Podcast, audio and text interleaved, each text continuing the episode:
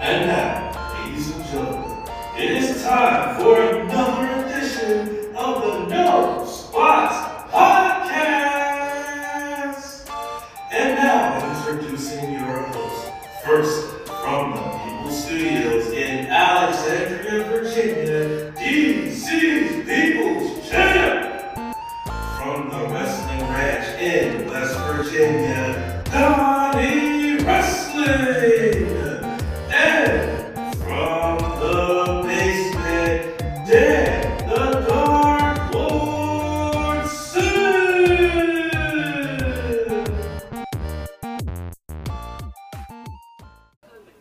we had last Saturday. What's up, everybody? Welcome in.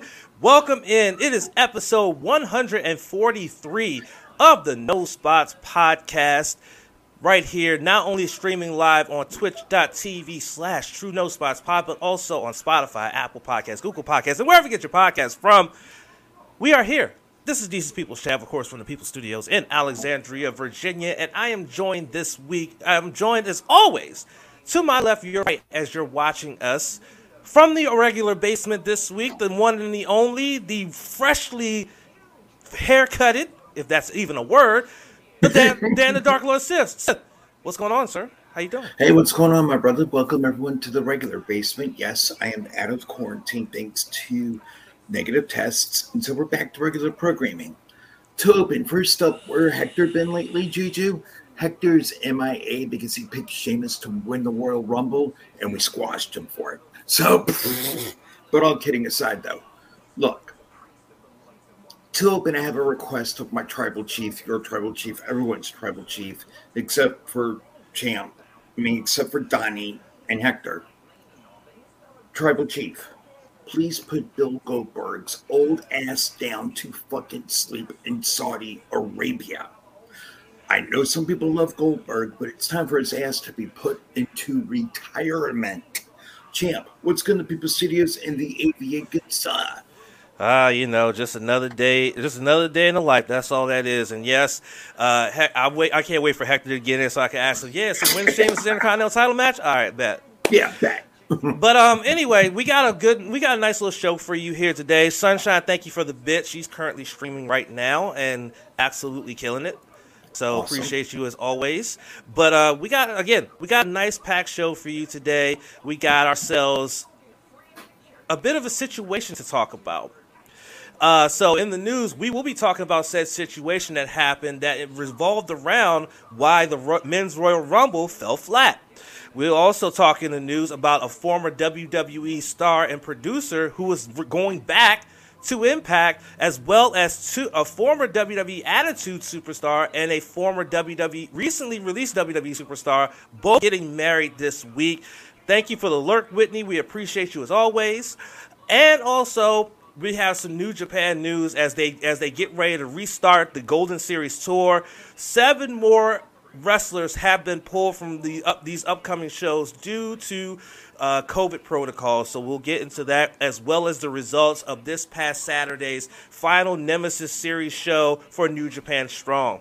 And uh, and then of course we will be looking at the Royal Rumble and talking about that one as well as the fallout from the Royal Rumble and everything else in the weekend wrestling. So, without further ado, Mr. Referee, if you please. All right, let's get into the news here. And yeah, uh, like I said, we'll get into the we'll get into the the meat and the matter at the end of this. But first and foremost, as I just mentioned, a former WWE wrestler and and producer has this has made the announcement that he is going back to Impact Wrestling to be a producer slash coach there. Who is that we were talking about? Well, it's none other than Lance Storm. Lance Storm, has, uh, according to a report online, is returning to Impact Wrestling as a producer. Um, he actually had an interview with Figure Four, F, uh, Figure Four Online, and announced it. He he said that his first project will be the Running Gut Check trial, which will be taking place on March the sixth. Um, at the Arnold Classic. He'll be working alongside Johnny Bravo as well, and um, he said he- the exact quote he said was uh, producer coach whatever you want to call it I'm quite sure Scott is willing to hear an idea or two if I happen to suggest one, but that is not part of my current job description. Uh, as we all know, he worked with Impact back in early 2019 uh, before WWE brought him in to work backstage as a producer later on in, tw- in November 2019. But then 2020, during that time with all the budget cuts in the middle of a pandemic, by the way, he was let go by the company, but then and he's not come back since.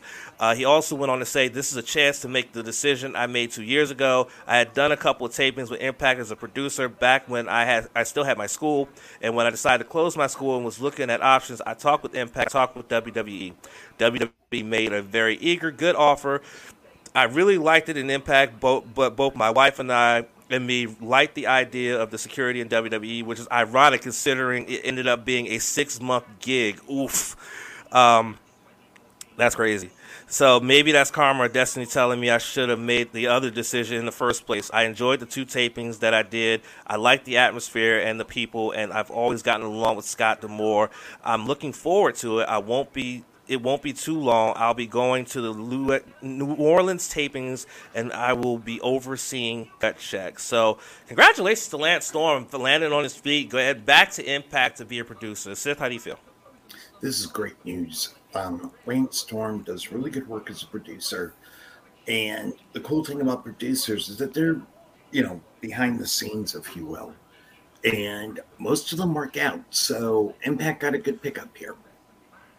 Yes, yes, indeed. And then, uh, uh, of course, with the impact with impact tapings and how they work out. He can attend the taping there will be two, over two days and then he's off for like another several weeks and then he's back at it. So it'll be an easy mm-hmm. traveling schedule for him and everything and he can like work that. on his wrestling school at the same time. That's well he closed well, he closed oh. wrestling school. Remember, he closed his wrestling school right. when he was in WWE. But right. he'll be also being able to focus on the gut check, which was a really in a was a really good concept that Impact had, which helped them to bring in other wrestlers and stuff like that. That's how they found Rockstar Spud and things like that was mm-hmm. through the gut check. Uh, series and stuff like that. So good on him. I, am glad that he was able to work that out and be able to yeah, just get get on get on out of it, get into a, a, better a good situation. That's crazy though that he thought he was had security in WWE, and literally six months later, it was like he was gone. It was like what the fuck. Uh, anyway, what's up? We got Sage in chat. What's going mm-hmm. on, man? How you been? Um, Sage, Whitney, Juju, Juju. We will answer your question in a little bit where it comes yeah. to Vince starting working with Impact. I have your answer, but it's going to be a few months before we get to that. Right, right. So as we move on from that, we have another positive story, and that's contract news out of New Japan Pro Wrestling as another New Japan star has re upped his contract for how he described it as a very long time. And that person we're talking about is none other than friend of the show, Chase Owens.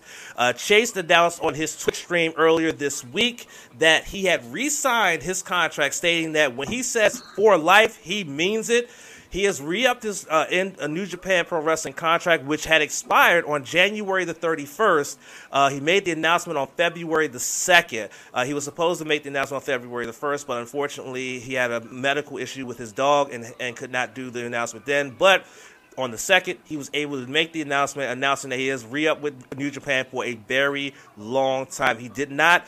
Um, he did not uh, release the uh, the actual length of time of his contract, but he said it's a very, very long time and that he will be staying with them for the foreseeable future. Uh, he also did announce that he will be heading to back to Japan uh, later on this month and will be there until May. So it's looking like there's a possibility he could be in he could be in the New Japan Cup, which would be awesome to see. Uh, as you know, this past 2021, he spent the majority of the year in Japan, but he was able to participate in his first career G1, in which he finished with four points, including getting a victory over current U.S. heavyweight champion Hiroshi Tanahashi. And he had his best showing in World Tag League this year with Bad Luck Fale, finishing just outside of the money uh, with I believe it was ten points. I mean, I'm gonna make sure of that, but I believe it was ten points that he finished with, yeah, and then his last and then his last uh, uh, last um, worked match in New Japan in Japan was uh, both nights of Wrestle Kingdom, where he participated in the New Japan Rambo in the pre-show to determine the four contenders for the 2022 KOPW Trophy, and then he competed in that four-way against Minoru Suzuki, Toru Yano, and CIMA, in which uh, Suzuki won that match. So he's get he's getting ready to head back. Can't wait. Uh, Sith, how do you feel about this, bro? I like this move, um, not just because Chase is a friend of ours, you know, friend of the show and everything, um, but it's good to see wrestlers get into contracts where they have long term security. New Japan doesn't do WWE shit. They're more like what Tony Khan has done in AEW, which is either allow the contract to expire or if it's a behavioral issue where there's a point of no return. That's the only two ways you get out of New Japan. And usually they try to resign their talent um, Chase, you know, some of his best streams on Twitch, come to think of it, are when he's in Japan and me and Champ are just, me or Champ's just getting up. We can pop in and say hi, and he's just asking how things here stateside and everything. So, overall, cool. Win win. Absolutely, man. Congrats to Chase. Uh, staying in New Japan for much longer. I'm pretty sure there's a U.S. Championship match in his future since he did pin the champion during the G1. Yes, hey, New Japan, get get get that man a shot. I'm just saying. Anyway, uh, we move on to we're continuing with the positive news because we got all the negative news towards the end. But this week, a couple of a couple of former WWE talent both got married this week. First, we want to talk about someone who was prominent in the Attitude Era who just got married, and that's Gangrel. Uh, Gangrel got married this weekend, and he got married to Susan Nelson. Uh, photos were posted not only by Nelson herself, but also by the man formerly known as Kizarny, Sinn Bodhi, uh, the former Attitude Era star and former leader of the Brood. Uh, this is his fourth marriage, having been previously married to uh, Charlie Richards, Kiera Dillon, and most notably and most famously, the late Luna Vachon from 1994 to 2006. Not only did he get married, guess who was in attendance for his wedding besides Kizarny? Miro. Miro. Oh, cool. Miro. Because Miro, because um, Gangrel actually trained Miro along with Rikishi at the Knokx Pro, uh, Pro, Wrestling Academy, so he was there for the nuptials and stuff like that. So congratulations to Gangrel on getting married. That's awesome stuff right there. As well as not only did Gangrel get married, but someone else got married, and that marriage looks to be limitless. That's right. Keith Lee and Mia Yim tied the knot this week on a and a picture was posted on social media showing the happy couple doing their first dance together. And this happened on the same week that both Yim and Lee officially became free agents as their 90 days were up on February the 2nd. So congratulations to both Gangrel and congratulations to Keith Lee and Mia Yim. Sith, your thoughts? Congrats to both couples. We wish them nothing but happiness. And it's really cool that Yim and Keith Lee got married when their 90 days were up. Because now they can, they don't have to worry about free agency. Now they can just go into free agency, sign wherever they want to sign, and everything's good. Hey, Hector, this is my guy. so, hey, so Hector, when, when's that Sheamus Intercontinental title match, my guy? Okay, never mind. All right. Yeah. yeah. Anyway, and, congratulations, um, congratulations to the Gangrel and to Keith. What you got to say, uh, Seth? Yeah. Um. Hey, Hector. Um. Where's that Universal Championship match for Sheamus or the WWE Championship? For Sheamus, to no, no. He said he said he was going to win and challenge for the Intercontinental Championship. Remember? Yep but he's not getting that either. So, yeah, Hector, you definitely you sure shit died on that hill, dog. I don't know why you, did, you even man. thought you it's was going you wasn't going to die on that hill, dude. We told you. Listen, listen, listen. I I you should have known we was going to give you shit because of that, dude. I'm just telling. I'm just saying. I'm just saying. Anyway. Yeah. Anyway, by the way, even though Hector did compliment you on your haircut, though, Seth. So oh, to be fair, man. to be fair, he did compliment you on your haircut, did. sir. Thank you. So that's that's, that's, that's I'm just saying. But and then Sage, Sage, and then Sage, Sage definitely got the right one. The Chase is definitely on the on the New Japan Pro Wrestling case now for the for a long time. So there you go. All right, now to get into the the, the negative news here. Uh, so New Japan continues to deal with the COVID 19 situation. They had to cancel three of their four shows recently and postpone one uh, because several wrestlers presented symptoms of COVID 19.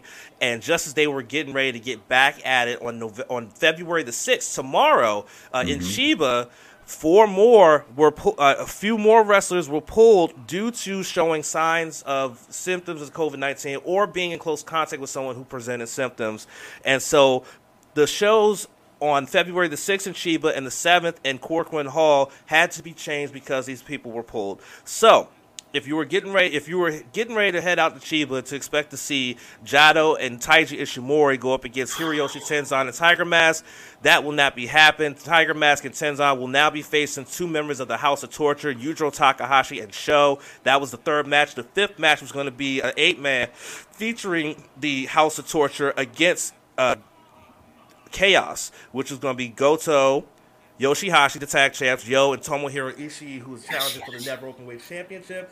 But instead, now that will has been turned into a regular tag match with Ishii and Yo against Evil and Dick Togo. And then on the seventh in Korakuen, was going to be Tiger Mask and Homa going Tomoaki Honma going up against Gedo and Taiji Ishimori. That has now been changed. Yujiro will be replacing Taiji Ishimori in the match.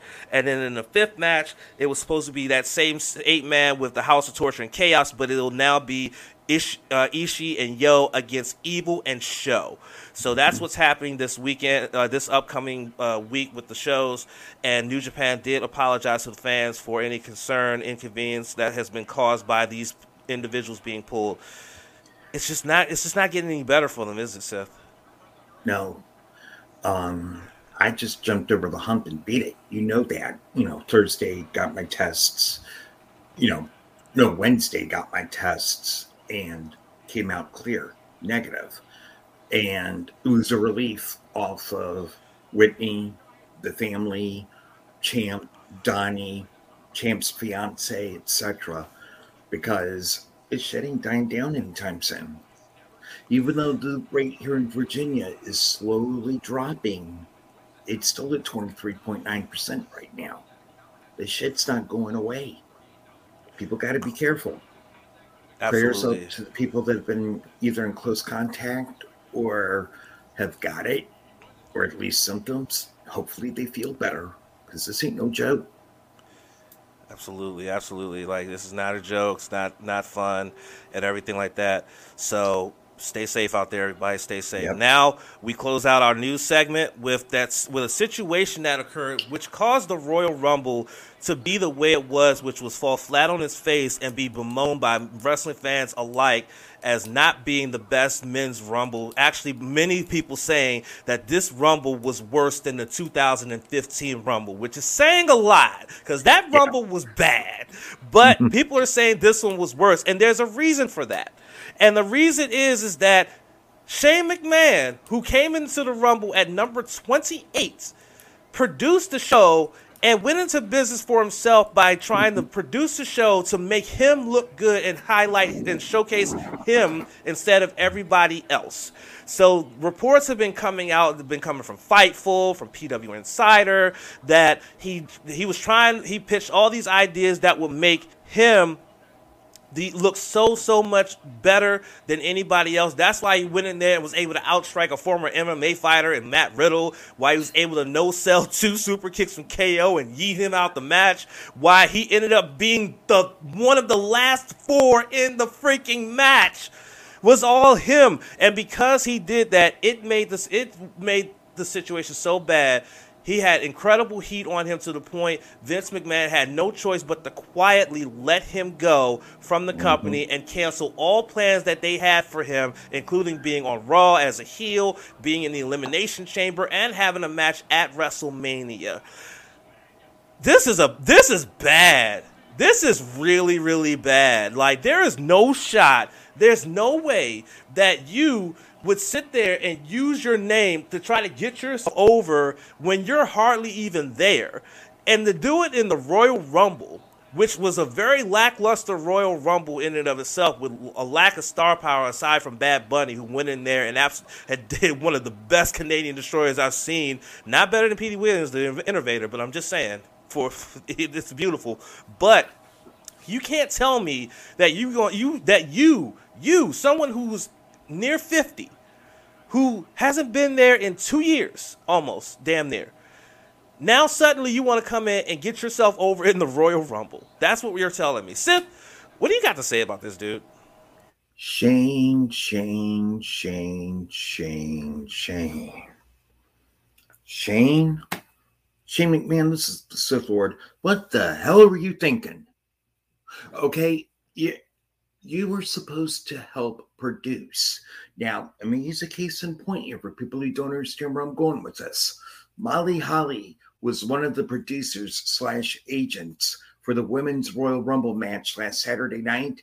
Did she go into business for herself? No, she conducted herself like a goddamn professional.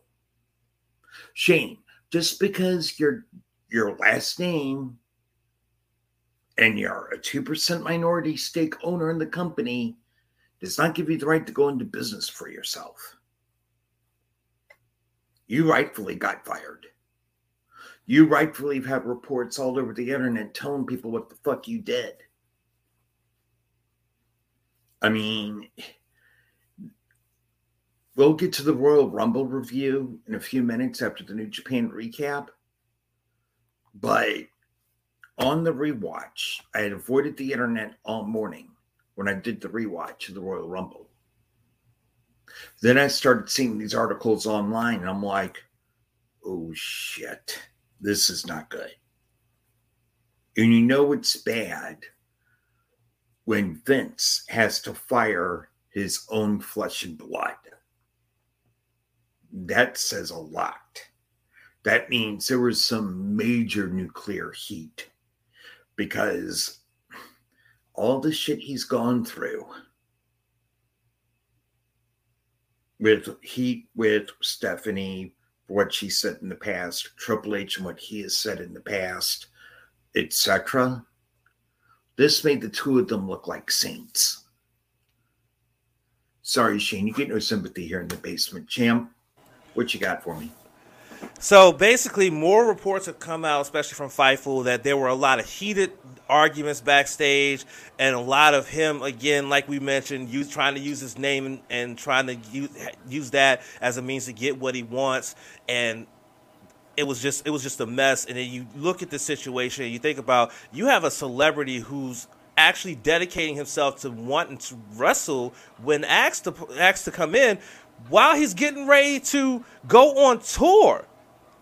And you're up here having all these discussions and trying to get your your shit off when you have the celebrity who's being t- who's going with what's been told to him, right? And it just you just can't do that. You cannot do that. I mean, it's just oh man. It was apparently he had an argument with Randy Orton because the num- numbers flipped and all. It's just it was all it's all bad. It's all it bad. And again, that's why the, the Rumble just did not live up to what it was supposed to be and it's all because of Shane and that's why Shane is gone and I don't and a lot of people are speculating they don't think he'll ever be back in WWE after this no. I wouldn't blame them for not having him back because that's that was that was wild dude seriously like you cannot Hector nailed it right there he fucking insulted Jamie Noble an actual wrestler Shane was an asshole yeah, Absolutely. exactly. Exactly. Like he he, literally he, he literally he talked down he literally talked down other producers a lot of them who were actual full-time wrestlers, not people mm-hmm. who came in, did part-time bullshit, did crazy shit, and they can go and sit and rest for several months. Whereas these guys try to do crazy shit, and then they're out the next night and having to keep it going. It's just it's it's crazy. So yeah, Shane, just go away and never come back. Seriously, yeah. like dead, dead, like dead ass. Just go, go away and never come back. That you're the CEO of. Keep your two percent minority stake in WWE and just don't come back. It is not safe. Yeah, and Sage nails it too. That there were reports that the winner was supposed to be actually be Riddle, but that got changed first, to, to, yeah. to, to freaking Lesnar, which it is what it is. I'm, I'm I'll, I'll, get into that when we talk about the Royal Rumble. But yeah, and I'll get into that not only the Rumble but final thoughts. Uh, yeah, but anyway, but that's it for your news and notes. I'm not going to change the, the, the thing to New Japan recap because it's not much of a New Japan recap. They had the fourth and final uh, show in the Nemesis series that they taped back in January, which saw Jay White main event with his US J Open challenge. He went up against Christopher Daniels in what was a banger of a match. If you have not seen that, I suggest you go watch it. It's a banger of a match, and it really shows Chris Dan- Christopher Daniels, CD, can still go at his age, which is crazy to me. But anyway, Blade Runner for Jay White gets in the victory. It went 19 minutes and 7 seconds. Prior to that, though, we had Alex Zane defeat Ariya Daivari. Daivari almost reverted back to his old tactics by grabbing the ring bell. He did not use the ring bell, and he ended up falling to a taco driver to get the to lose. And Alex Coughlin in his final match as a young lion in the final match in the Alex Coughlin Open Challenge Series, defeats J.R. Kratos with a German suplex to get a win in his final match as a young lion. He has officially graduated from the young lion system, and he is now a legit legit New Japan superstar. Congratulations to Alex Coughlin. Awesome job. And that was the Nemesis series. They're getting ready to start the uh, they're getting ready to tape the new beginning in the USA 2022 tour, which should be pretty awesome. But we'll keep you updated on that here. So, with that being said, it's now time to switch gears and talk about the Royal Rumble 2022. And as we've mentioned numerous times in the lead up to this, uh, the Royal Rumble, and Sith gave a great description of this during pre production. And I, I'm going to repeat it. So think back to AEW All Out 2020. How you were on that super high of adrenaline because of the show and everything like that. But then you go, and that's how we were when we were live reacting to it. And by the way, thank you to everybody who came and live reacted to mm-hmm. the to to us you know to Royal Rumble. It was awesome. But then you go back and rewatch it, and you're just like, that's not how I saw. That's not I don't feel this the same way I did then. Like, what, what's going on here, right? So, let's get just get into it. Let's get into it, man. That's a long ass comment from Hector. And let me tell you something, Hector. Honestly, we'll we'll talk about it. We'll talk about it. Hector, it is, Hector's job is so hard, man. I swear. All right, so let's get right into it. So the Royal Rumble opened up strong we had our Universal Championship match. It was Roman Reigns defending against Seth freaking Rollins. Roman came out with all the pomp and circumstance, had a got a nice little reaction from the crowd there in St. Louis. And then Seth Rollins trolled the fuck out of Reigns, entering the match, entering the match with the Shield thing and coming through the crowd like the Shield used to do, laughing his ass off the entire way there. I could not stop laughing. That was the funniest shit in the world. He trolled the absolute piss out of fucking Reigns, and Reigns was pissed off as well. I, I don't blame him, but at the same time, I thought it was just funny as shit. So they get in the ring, they had the match, and the match was fire. The match was really good, really good back and forth. But the the finish that a lot of people didn't like, I didn't mind it at all, honestly was Reigns locked in the guillotine on Seth Rollins. He ended up choke, trying to choke him out, but Rollins managed to get to the bottom rope. But Reigns would not break it at five, and he would end up getting disqualified, thereby giving the victory to Seth Rollins. But he would retain the Universal Heavyweight Championship. And then after the match, he absolutely just beats the crap out of uh, Rollins with a steel chair, including the first shot, which was reminiscent of Rollins' turn on the Shield back in, I believe it was 2015. And then it went from there. So there you go. Sith, your thoughts on the opening match of Royal Rumble 2022? This was a high point of the night, okay? Because it started off with Roman. You know, he thinks everything's all fine and good. Seth's going to come down the ramp. Nah, son, Seth freaking Rollins came in and walked in with the Shield theme and armor regalia made me thinking, oh shit, we're going 2012 to 2014. This is going to be dope. You know, it was good to build a psychological story, if you will. And the match was a lot of fun. And people are complaining to me about the finish still. And this book, match was booked before Lashley Lesnar, as with the tribal chief, not Hector's, not Donnie, but the rest of us, yes. He either opens or closes the show.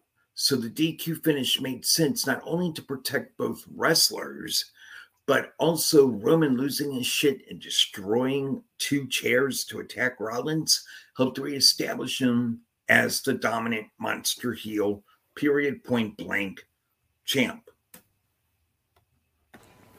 Uh, agreed. Like, I mean, and there, and people saying in the chat, like Say said it in the chat that this was, abs- and I agree with him. This was actually the best match of the night it's crazy that the best match of the night was the first match of the night. That's absolutely you never you hardly ever find that your yeah. best match is the first one that's that of the show. But here we are. This was a very this was a great match. The story that was told by these two was incredible. I want to see this mm-hmm. again because I know the mind games are going to continue, but we we know what we're getting soon, which is yeah. anyway, yeah. we're gonna move. We're gonna move on. We're gonna move on. We're gonna move on. So then we go from that to we're getting a Rumble match already right? We're getting the women's Royal Rumble match, the 30 woman Royal Rumble match. And, uh, I mean, this was okay. We, I mean, I think the best part of the match was some of the surprises, though. Mm-hmm. You know, a lot of them were kind of already put out there, but there were a couple that were like notable surprises. So here was the entrant order of the match. Of course, Sasha Banks started off at number one, and then we got our first surprise of the night as Melina, who hasn't been in WWE in about a decade, shows mm-hmm. up, rocks up. She had the red carpet, the paparazzi, it was lit, but then she was out in like seconds. It's like what? She was out in 53 seconds, dude. Like, wait, what?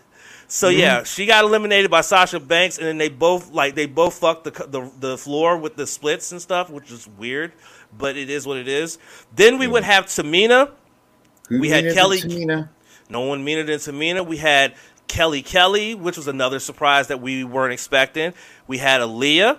We had Liv Morgan. We had Queen Zelina, who I kept telling people to eliminate because she eliminated my pick. God damn it.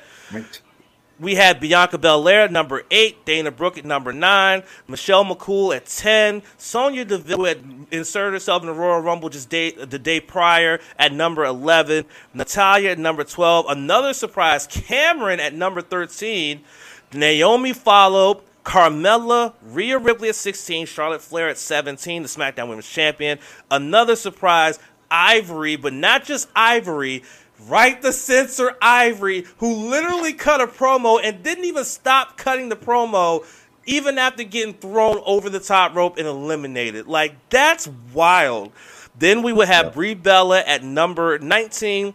Then we knew this woman was coming in and she came in at number 20, but we we didn't we didn't know what to expect in terms of her entrance. We got hardcore country, we got the Impact Knockouts World title on her waist. It's Mickie James coming in at number 20. Alicia Fox was another surprise coming in at number 21. Nikki ASH was number 22. Summer Rae was number 23. Nikki Bella was number 24. And this was another big surprise. Sarah Logan, who is coming off having a baby just several months ago, came in at number 25. Her and Liv had a brief moment before the Bellas eliminated them because they are ass. Lita came in at number six, 26. Mighty Molly at number 27. She got twatted and eliminated by Nikki ASH. Aha. Mm-hmm. Then we got the surprise that the worst kept secret in all of wrestling. Yeah. Ronda Rousey coming in at number 28, but the pop she got though was incredible and, sh- and then Shotzi at number 29 and Shayna Baszler with that shitty music came out at number 30. Ronda Rousey would turn around and win the entire thing, getting four eliminations, including SmackDown Women's Champion Charlotte Flair to win the Royal Rumble and be and become the number one contender for either the Raw or SmackDown Women's Championship. Uh, congratulations to Ronda Rousey. How did you feel about this one, Sith? Okay. The good news is that this was the best of the two Rumble matches this year. The bad news, though, we're recycling a bad time honored tradition here. Part timers winning the Rumble because even though Rousey's only around reportedly for like a year, a couple of months over a year, I'm sure it's not a 52 week deal, and this is a part time deal. When you have part timers winning the Rumble, it hurts in creating in cultivating current or new main event stars. Sadly, I predicted this knowing the case, but then again, this was the better of the two Rumble matches. I like some of the continuing stories that played out as well, but having Ronda show up and win, bad taste in my mouth. I was hoping for Liv Morgan, Bianca Belair, Sasha Banks, or Asuka returning to possibly win, who will be on constant on TV, not a part timer. I mean, to be fair to Ronda, I think I, I saw a report that said that she's slated to make appearances at every SmackDown leading up to the to WrestleMania. So I don't know how much part time it is, but we'll just have to see. But I think she's expected to make appearances, including an appearance at a non televised event. So that would work. She she might it might be more might be more full more full time than we think, but we'll have to just wait and see. Yep. But her winning, this was her first appearance in the WWE mm-hmm. since her loss in the main event of WrestleMania 35 back in 2019. So almost three yep. years since she was there, and there she and she's she was gone. So you know, congrats to Ronda Rousey. Again, it was great to see that moment with Liv and Sarah, and then the digital exclusive with yeah. Sarah talking about her appearance and Liv coming up and crying. I I I, I shed a couple thug tears. I ain't gonna lie, but um. Yeah. It was it was a great moment there. Also, the moment where uh fucking what was her name? Sonya Deville was sitting at the announcer's table with her jacket on, and then when they mentioned that Cameron was uh, is a friend of Naomi, she all of a sudden the light bulb switch was like. Yeah. Oh, she is, oh, is she? Okay. Oh, I'm gonna go. I'm gonna go deal with her then. Okay, bet. Yep. You know, and then Naomi coming out right after, and then eliminating her, and then Cameron trying to do the little wild uh, save herself from elimination. And Sonya said, "Not today, my friend." Yoink. Mm-hmm. so there was that. Um, but it was, and I like the fact that Mickie James, even as a champion for a somewhat competitor, she was she still had a good showing and even got an elimination and lasted 11 minutes and 40 seconds in the match. So that was really really good. I really really enjoyed that. Summer Rae, poor girl, didn't even last a minute. There were a couple people didn't last a minute in here, so I'm looking at that real quick. It was Melina 53 seconds. Then you had uh, Cameron, who lasted 51 seconds. Uh, Ivory, who only lasted 25 seconds. Natalya, uh, Summer Rae, 52 seconds. Um, Mighty Molly, only 20 seconds. And that's mm-hmm. because she got beat down on the outside before she even got into the ring officially. Yeah. And then she got in, and 20 seconds later, she was out again. Uh, and Sarah Logan at only 43 seconds. So a lot of short uh, stints for people in the Rumble. Mm-hmm. But all in all, for a Rumble that went for those many people that were in there for a short period of time, the Rumble last that Rumble match lasted 59 minutes and 40 seconds. It's crazy. Yeah, it's crazy. Um, yeah, but let's move on, and um, we'll get to the chat in just a minute. I just want to get through this. So next we will have Becky Lynch against uh, Piper Niven for the Raw Women's Championship. And this match suffered. And the reason why this match suffered is because the crowd was not paying attention to nope. the match itself. The reason why is because after Ronda Rousey won the Royal Rumble, the Women's Royal Rumble, and pointed at the sign like they always do, and they had the pyro on it, the sign caught on fire. the fucking sign caught on fire, so they had to evacuate the section underneath it because the smoldering stuff was falling down. You don't want people to get hurt, burned, stuff like that. And then they had to lower the sign so they could put the fire out. So because of that, a part a part of this arena was moved out of the way, and everybody else is just watching that. So these two women who went out there and put on a pretty good match, actually, didn't get the attention they deserved because the sign was on fire. Anyway. Becky Lynch would go on to get hit the manhandle slam from the second rope, an avalanche manhandle slam to get the victory. It went 13 minutes even, and she retained her Raw Women's Championship. Sith, what say you? Oh man, this match had no fucking reason to be on the Royal Rumble main card at all. Okay, no one buys Piper Niven as a serious contender at all for the Raw Women's Championship. On the rewatch, because I rewatch all pay per views, I thought I was watching two people just going through the motions to have a match, and both knew well didn't belong on the main card. I would heap more praise on this if it was on the kickoff show, but nope, we couldn't do that, and it hampered the card a bit on the rewatch. Okay, match here, but yeah, another case of rewatch hurting the match and the crowd not invested in because of the sign. Hey, WWE, way to go for it comes to public safety. You had a sign that caught fire. Dumbasses. Yeah, like I said, it was a it was an okay match, but as I agree with you, I think it would have been better suited on the kickoff show, and I, I, think the sign situation definitely did not help it at all. I swear it did not help it at all, and I think that's what hurt it a lot. Uh, but it was still a solid match, and the right person won. We knew Becky Lynch was going to win because they're set. We assumed they were setting up a program with her and Ronda. We found out we would find out later this week that was not the case. But anyway, nope. Another now, thing that the Observer got wrong Imagine that. Yeah, that was some pricks. Anyway, then we will move on from that to the WWE Championship match. Bobby Lashley challenging Brock Lesnar for the title. This was this was fun to watch. Just because, yeah. just the beginning of it was fun to watch. Seeing each of them suplex each other and then they stand back up like, all right, that was pretty good. All right, bet. And then they just got to going at it and going at it. And, you know, you had the spot where Bobby Lashley spears himself through the barricade. It looked like it was going to be Lesnar when he hit the F5 on Lashley, but the ref, you know, had the ref bump. And you're thinking, okay, something's about to happen. We have a ref bump. And sure enough, here came my tribal chief, your tribal chief, our tribal chief, except for Hector Donnie. Hector, don't say nothing. Yeah. The head of the table, Roman Reigns. Roman Reigns comes in, spears Brock Lesnar. Then he walks over to Paul Heyman. And he looks at Paul Heyman. And then he extends his hand. And you wonder, Paul, what are you about to do? You know what he did? He handed him the championship belt. And Lesnar got beamed upside the head with that belt. And then they left together. And Bobby Lashley is your new WWE heavyweight champion of the world, which is what I called. I knew he was going to win the title. And that's mm-hmm. what happened. And there you go. Sith, how do you feel about that? Oh, this match just figured what it would be. A lot of entertaining spots and two monsters finally getting the match we've been asking for for over a fucking decade now.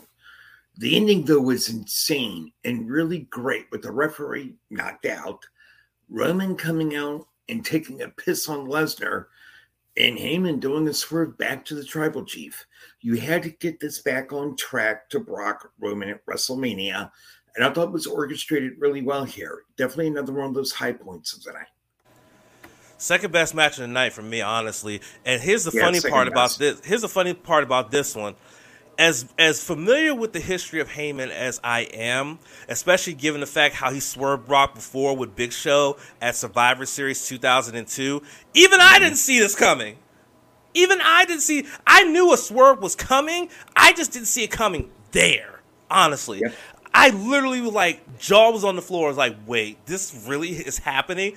But it was it was played very very well. It was done very very well. We're gonna get Brock versus Roman at WrestleMania, and it's gonna be awesome. So this is my second favorite match of the night and second best match of the night, yeah. honestly, out of the six. So great job. And then we would go from there to the mixed tag match. By the way, the match was 10 minutes and 15 seconds, by the way. Uh, next, we will go to our semi-main event, our semi-final. It was the Grit couple against the It couple, the match mixed tag match of the Hall of Famers Edge and Beth Phoenix against the Miz and Maryse. This was just one of those matches where it was mostly the men doing the work. Yeah. Though when the women got in, Maryse still showed she got some. She still got some. Not off the top rope hurricanrana that she did. That was lit. I, I was I was like, though I was kind of scared like she was about to land on the head for a second. I was about to be like, "Ooh, girl, don't do that."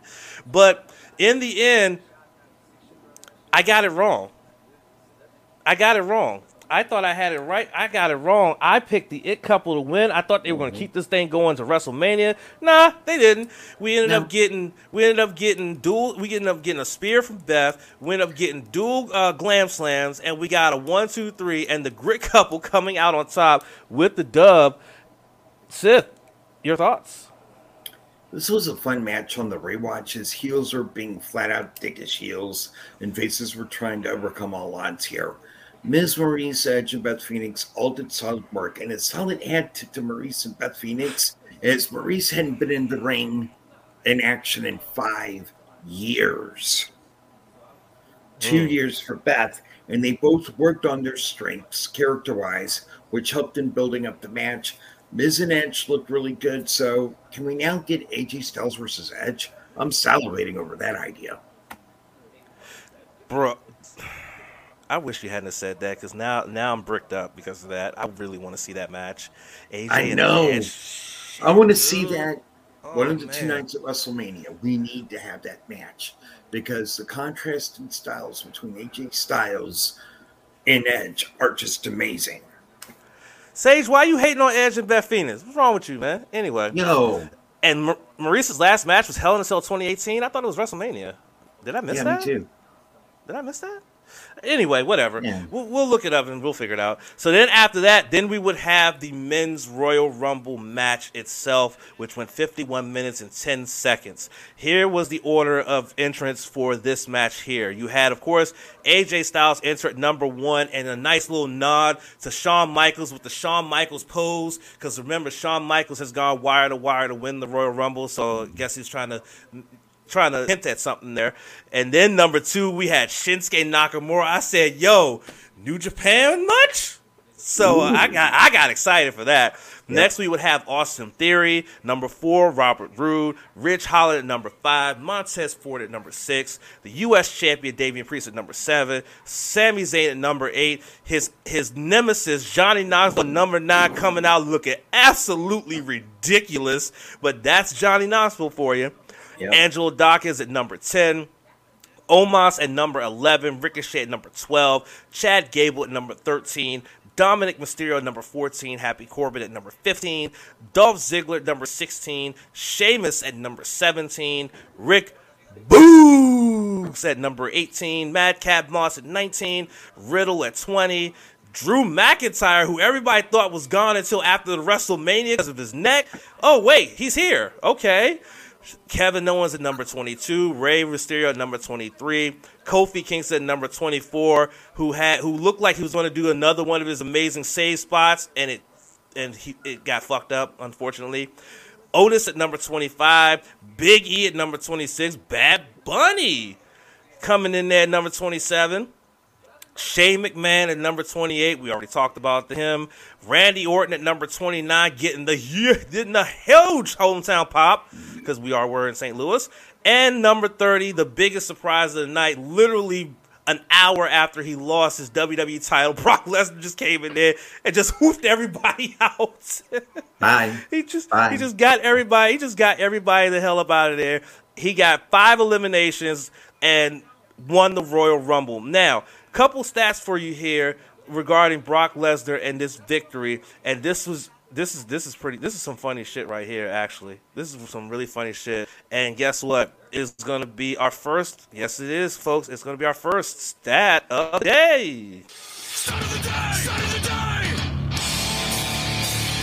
Start of the day. Start of the day. Here comes the start of the day. A right fool is right, Hector. But Brock Lesnar's victory in the, this year's Royal Rumble set two records.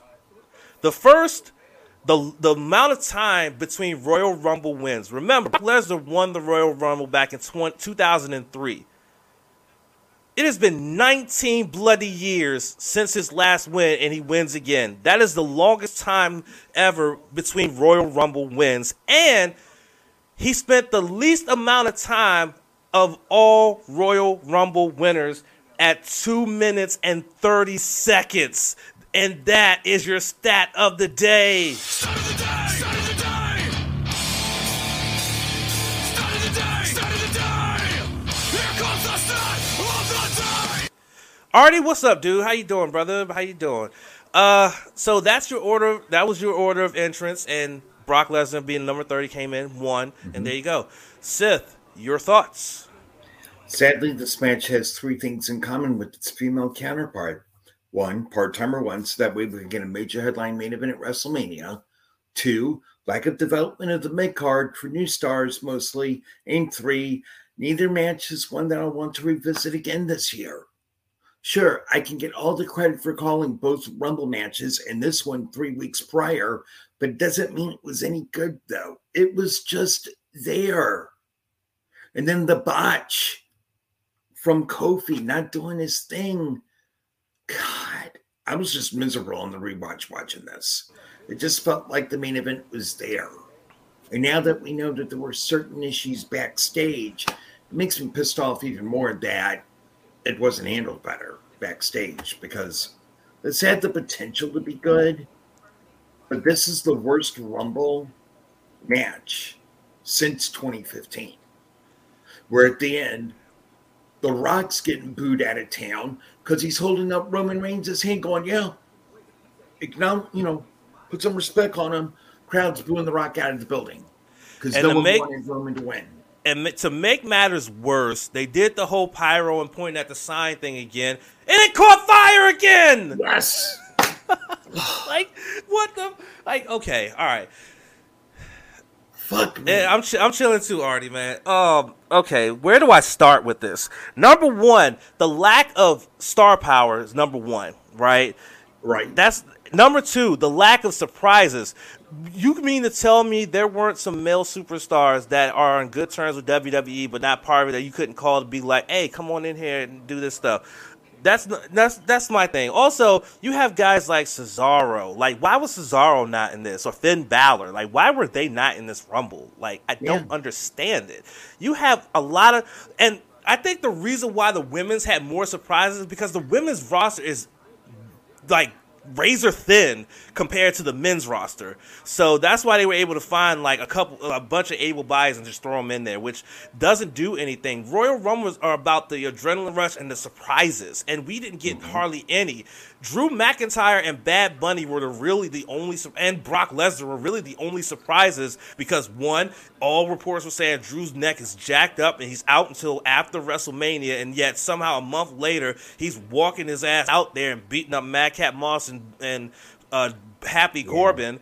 Bad Bunny, because the last time we saw him was WrestleMania 36, and he showed up and showed out, and then he comes in his Royal Rumble, shows up and shows out again right? That Canadian Destroyer was lit, by the way. He just it does was. it so well. And then Brock Lesnar, who literally almost an hour prior lost his title thanks to Roman Reigns, just comes out and literally takes less than three minutes to win the damn thing. Even though one of the eliminations was someone who should not even been in the final four in the first damn place, and that's fuck, that was Shane McMahon. Shane McMahon. Though I was kind of disappointed we didn't get a little bit more from Drew and um and and Brock, based mm-hmm. off the fact that Drew was the one that beat Brock for the WWE Championship at WrestleMania third. Not well, Bad Bunny's at WrestleMania 37. Thir- WrestleMania 36 was where Drew and Brock went at it for the title in the Empty Performance Center and stuff yep. like that. So I just feel like we didn't get more from we should have got more from that. But this was an overall very very disappointing uh, Royal Rumble. I actually I normally don't rewatch pay per views. I just go off of memory, which is very terrible. But I literally went back and rewatched this, and I was just not. I just was not happy about it at all. I was not happy about it, and I kept hearing a lot of people like just really not giving it positive reviews. I'm like, wait, why are they not giving it positive? I went back and watched it, and it wasn't good. It just wasn't good. Um, so, with that being said, it's time to give our final grades. Uh, so, Sith, I'm going to start with you, and you can give your final grade, and then I'm going to scroll through the chat and, and you know address some of what was said in the chat before we move on to the to. This reminds me of AEW All Out 2020 when we got done watching the card adrenaline was running, and Champ and I both thought solid A plus pay per view, right? But then the next morning, Champ messages me and says, Yo, Sith, don't know if you've watched Wild Culture Cultaholic yet, but you might want to rewatch this card because a lot of people are saying it's not that good. Well, the rewatch came out and it's very clear as to what went wrong. This is case of six matches. Three were matches that were really, really good. Then three that were just there. Now, I enjoyed Great versus It, you know, Great Couple versus It Couple, Lashley, Lesnar, and Rollins Reigns. Those matches left a really good impression on me. Whereas both Rumble matches and Lynch Niven, they were just there. Nothing really eye popping. I mean, Melina was out in less than a minute. Okay so it's like, hey, thanks for stopping by. Have fun back in Atlanta with the NWA or your work with Impact as well. and Mickie James. Couldn't say knockouts champion, just knockouts. Because God forbid you say champion of another company. The rest of the cameos were just, eh. As this nonsense about the forbidden door being open at the end of the day wasn't worthy of note. C is my final grade. This really hurts to say, but this card did not help start the road to WrestleMania. Okay. So first off, I went three and three in in our predictions. Um, I, I, I did terrible. I, I, I went half and half. Yet Sith somehow managed to predict both Royal Rumble winners, which I thought was asinine, but somehow it happened. So I don't know why Sith didn't buy a lottery ticket the next day. I'm waiting. I told you that already. That's all I'm going to oh, yeah, say. That's right. Oh, that's right. Okay, I, I feel you. Well, I feel you. I feel you. But we opened up so strong with Roman and Seth. It was such a strong start. It looked like it was like, oh, we about to be lit. And you're you're in a big dome with forty plus thousand people who were like rowdy. So yeah. I'm thinking, oh, this is about to be lit. Then you get to the women's Royal Rumble match, and it kind of like fl- evened out a little bit. You were up here, and then it kind of just like kind of slightly declined, not too much, because the, the women's Royal Rumble match was the better of the two Royal Rumble matches, hands down. You got all the nice little surprises, though, as Sith alluded to. You bring back Melina, who's a former multiple time women's champion, and you have her last not even a minute in the match. Most of that time was spent her trying to c- control her emotions because she's back in the WWE. She's in front of this big crowd, and she's in the Royal Rumble match. And then they just posed off, they talk trash, and next you know she's eliminated and she's doing splits on the floor, looking like she's going up and down on it, like she's going up and down on a dick. That was weird to me. Mm-hmm. Right you had some of these other cameos from people who were former members of the roster and they barely got time. I think Lita and Mickie most got most time out of there from a lot of the formers, well, you know, formers and stuff like that. And it just it just didn't do what it was supposed to do and things like that. Then of course, the women World Women's Championship match, just as Hector alluded to in the com- in the chat earlier, was a dead spot. The crowd was not into it because they were watching a sign literally being extinguished and people underneath it having to be ushered out of there and stuff like that. So they ended up getting the short end of the stick in that one, being the third match right after a Royal Rumble where a sign got caught on fire. Um, it picked back up with Lesnar and, and Lashley because it was just a big beefy men slapping meat fest, and it was really really good. Um, and then the swerve of the century, as Hector alluded to, and as uh, Juju elect, uh, talked about as well, with Paul Heyman turning on Brock and re- reuniting with Roman and stuff like that. Eh, well, let's hope that that gets fixed by the time she faces Becky at Elimination Chamber. Yeah. Uh, but that was that was a point where it started to go back up. The mixed tag match was what it was. It was just there, and you know it served its purpose. I guess they they wanted to just go ahead and just end that storyline now instead of continuing it to WrestleMania, uh, and so that's fine. But then the men's Royal Rumble came and literally took a shit on this event. Like it is. I know who it is, Hector. I just I'm going by the name. I know who it is. He hasn't been here in a while though, but I appreciate we appreciate him being here. And we like. But then the he's cool. But then the men's Royal Rumble match literally took a big fat shit on this entire event. Yep. C minus for me, unfortunately. C minus. Even the, the even the specter of Roman and Seth at the start and kicking off that strong was not enough to make this anything higher than a C minus. And they're lucky it's just a C minus only because yeah. of the fact that Roman and Seth was so awesome, and then Brock and Bobby was really really good, and then the two other non Wrestle non Royal Rumble matches were pretty, somewhat solid. Yeah. The Royal Rumble matches, this is a shock to me. The Royal Rumble matches, the namesake matches of this event, were what brought the pay per view down. You can't have that. The Royal Rumble matches are not supposed to bring the Royal Rumble down, and it yeah. did. So a C minus for me. C minus. I never want to. I don't want to watch this paper this pay per view ever again. I don't. Yeah. I don't. If anything, I'll watch Roman and Seth again, and I'll watch Bobby and, and Brock again. Honestly, yeah. and I may watch the women's just to see the just to hear the pops for the returns of people and stuff like that. But other than that, yeah, I'm cool, dog. Yeah, you know, it was about, very mid.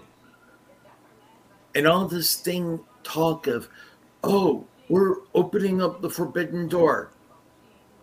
Bitch, you had that cracked open at best.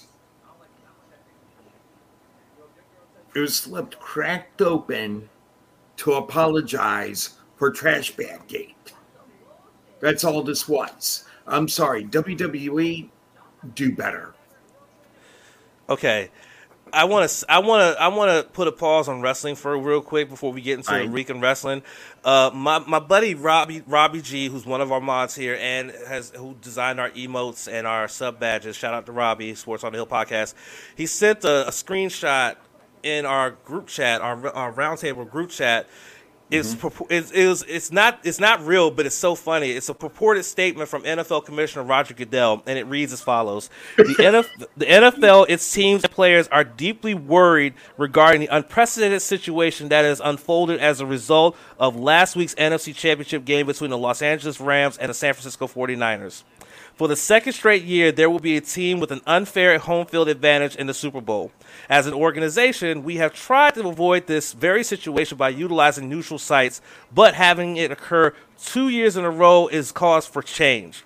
To guarantee that this to guarantee this will never happen again, the league has come to a unanimous decision to move every Super Bowl following this season to A&T Stadium in Dallas.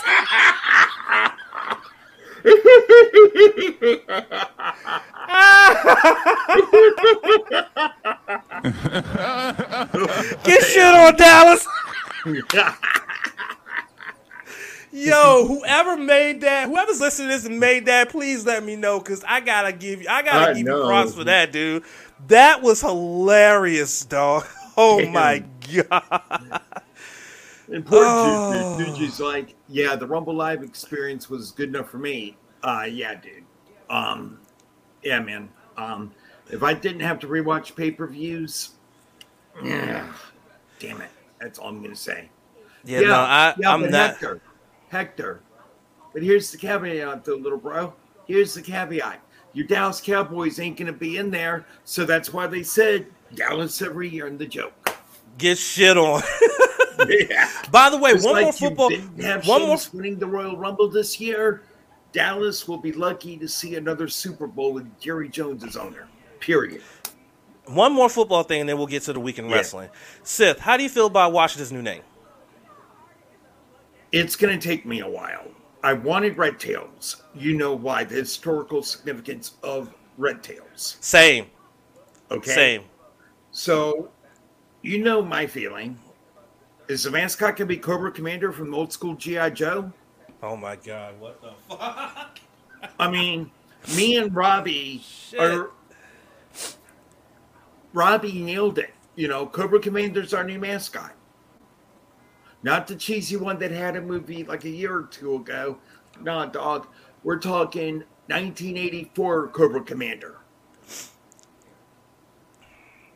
Yeah, Juju, the new team name is Commanders. No lie. Uh, I'm I'm I'm I'm not feeling it right now, but as I, told somebody this, I said it'll grow on me, just yeah. like Washington football team grew on me. This will grow on me, but right now I'm not feeling it. I wanted Red Tails just like you, and we did not get that. And it's it. I mean, it is what it is. I mean, the design looks pretty dope. I'm not even gonna it lie does. to you. It looks dope, but it's gonna take me some time for it to grow on me and It'll stuff like that. to want to buy merch. That's that too. That too. It's funny because I only had one piece of merch that had Washington football team on it, and it was a T-shirt. I yep. didn't even have a chance to buy any more Washington football team merch, and all the other uh, team merch that I have is from the old name, which I yep. barely can wear out because you know that that that that that moniker, that logo is gone right? Yep. So it's just it's just crazy. But I just it wanted is. to talk about those two things before we get back into the wrestling. So we are back at it. It's now time to talk about the week in wrestling. And this week in wrestling, most of the focus is on the Royal Rumble fallout with Raw and finding out. We will find out on Raw who Brock wants will, will, wants to face at WrestleMania, and we will find out about an elimination chamber match for the WWE Championship. Plus, Ronda Rousey's first appearance on Raw in th- almost three years as well as other things happening with the fallout from Raw, as well as and then SmackDown with the fallout from Royal Rumble, with Rousey expected to make her decision on that show, which she did, and also some other things that were going on as well, as and also AEW their their trip to Chicago and things like that. So it's now time to talk about the week with Push or Buried. If you are new to this podcast and you don't know what Push or Buried means, it means simply this: if we take we we take five bits from each show and then we talk about it and we say whether we're going to push it meaning it was good we like it or we're going to bury it meaning it was absolute utter trash and that's basically the long and the short of it okay? Yep. Uh, this week sith will be the one leading the discussion here. So i turn it over to my tag team partner to kick us off with monday night raw. Sith? Okay in the opening segment we opened up the show with the announcement that Bobby Lashley, fresh off of beating Brock Lesnar, is going to defend the title in an elimination chamber match. And Brock is already in there without qualifying. Champ, this opening segment, do you push or do you bury? Um, I push. Um, I like I like the segment. I like the. It's so funny to me how Lashley the night before seemed like he was a face. He was high fiving the crowd. He was all mm-hmm. this. And then the night, the next night, it's like he's back to being a cocky heel. That kind of confused me a little bit. But I like the fact that Brock came out and talked his shit and everything like that. I mean, he talked big shit too, boy. And yeah. he announced that he said, "Hey, I'm going. I'm going after Roman. I'm not going after you. Uh, right? I'm not going after you at WrestleMania. I'm going after Roman at WrestleMania. But I still want a piece of you right now. And then he would be. Of course, he got in. Un, he got in without qualifying because he beat the shit out of Pierce before. Pierce is scared of him. What you mean? Yep. Um, but no, it was a solid opening segment, and it's really uh, start starts establishing some some storylines when it comes to the Elimination Chamber. Yep. Which is in two weeks. Okay absolutely you push. Good way to open up the show. You had some really good chemistry going back and forth, and it all worked out. So it's good that they're starting to develop stories for the Elimination Chamber, which is a good thing. Moving on. RK Bro and Alpha Academy have had some competitions of late. And this time we had a scooter academic challenge. And then later on that night, Riddle took on Otis champ, the act, the Scooter Academic Challenge, and Riddle versus Otis. Do you push or bury? Well, you push this. This was so entertaining. I like the interactions uh, going on backstage, like Riddle running into Street Profits and getting hydration. And then when uh, Gable wanted the same, they just basically no sold him and walked away. And then Otis gave him a cup of steak sauce. like, yep. okay, that's a weird way to hydrate, but okay. Uh, then Riddle running into Omos and getting around that. Uh, the whole 20, the whole thing was entertaining, and then of course Gable ended up winning the, the race because Otis absolutely just trucked Riddle, and yep. then they had their match, and Riddle actually got the victory, which was really fun. This it was it was a fun little bunch of segments all rolled into one, along with the match. You pushing it. Yeah, I really enjoyed the segments backstage because you're seeing a more light side of this rivalry, which was reminiscent of when the Street Profits were in the rival in the story with the Viking Raiders about two years ago. They had some entertaining segments on location and also backstage that were really entertaining. You could see some really good chemistry. When they got into the ring, it was awesome. And yeah, Riddle got pinned here, which I am a little sour on. No, no, no, no. Riddle won. Lost. Otis got yeah. pinned. My bad. Yeah. Which I am a little sour about because I don't like champions being pinned in matches. But the other side of the coin is both guys got the rub here. So it was a real good setup for the Elimination Chamber. And what Agreed. I Agreed. champ, What Yes. I am calling the ma- the match of Monday night, Austin Theory took on KO Kevin Owens. Ooh, what a banger! You push your berry. Big push, big big push. This was an incredible match and a very shocking result that Austin Theory, not Kevin Owens, wins and gets into the elimination chamber. It is obviously clear to me that they see something in this kid. And one thing though that I kind of have an issue with is they're treating him like he's a rookie, like he's just Austin Theory has been with the company for about 2 years now. And Austin Theory is not new to wrestling. Like he was in progress. He was the former progress heavyweight champion for Christ's sake.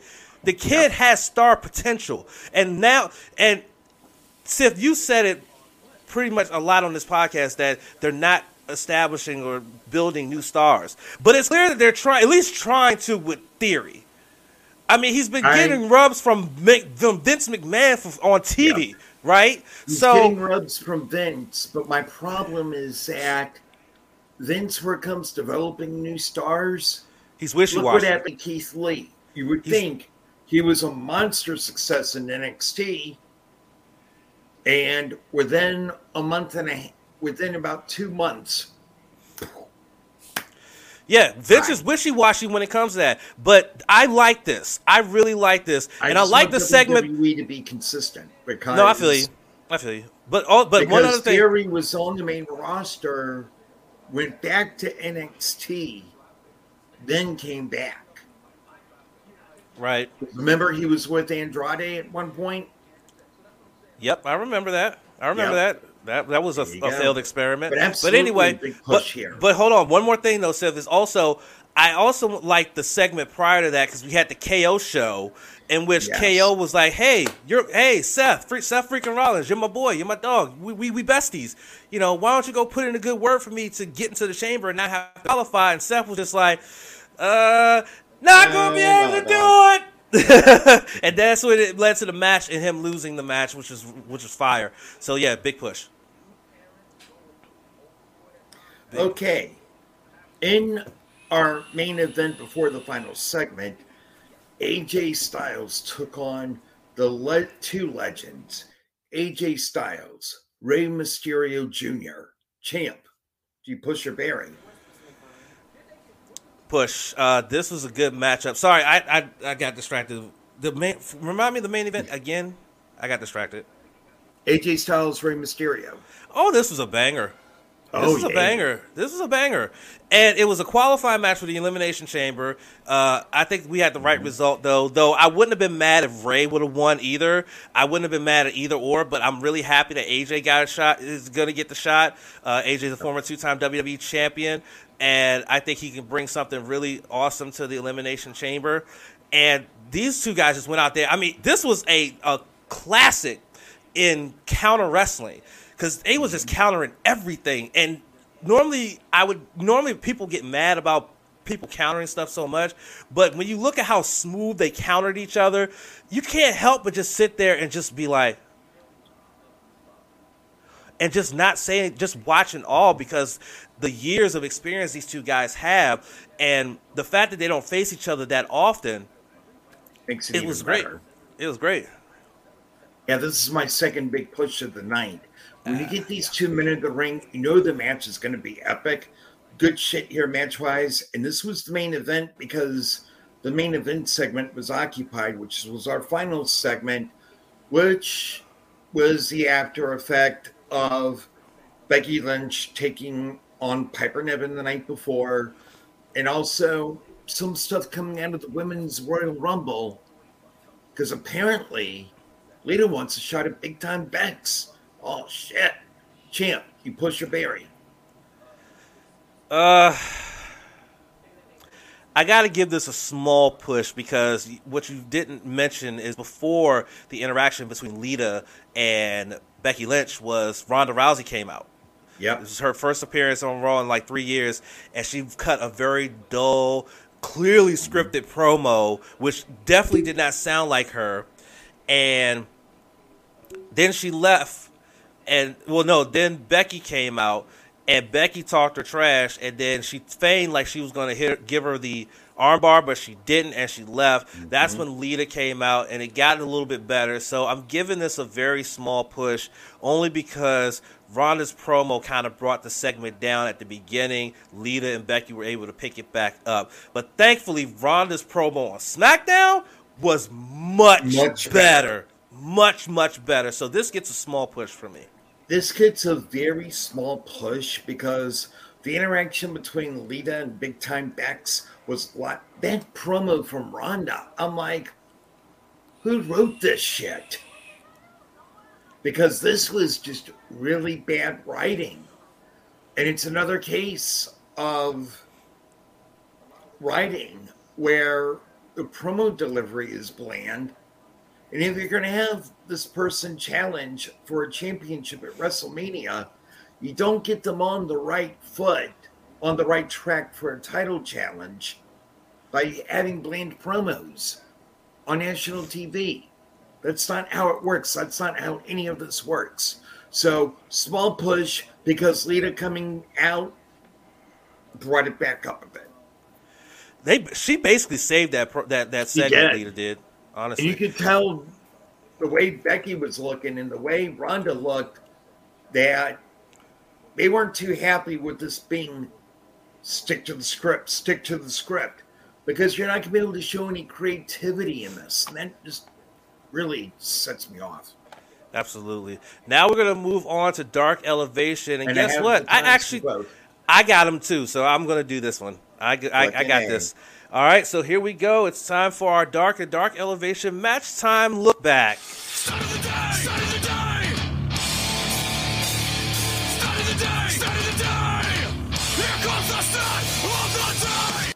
This week's episode of AEW Dark Elevation went 43 minutes and 23 seconds, mm-hmm. while our this week's episode of Dark, which was not uh, on location but in Orlando and taped in Orlando, went one hour, 32 minutes and nine seconds for a total mat uh, total runtime of two hours, 15 minutes and 32 seconds, and that yep. is your Dark and Dark Elevation match time look back.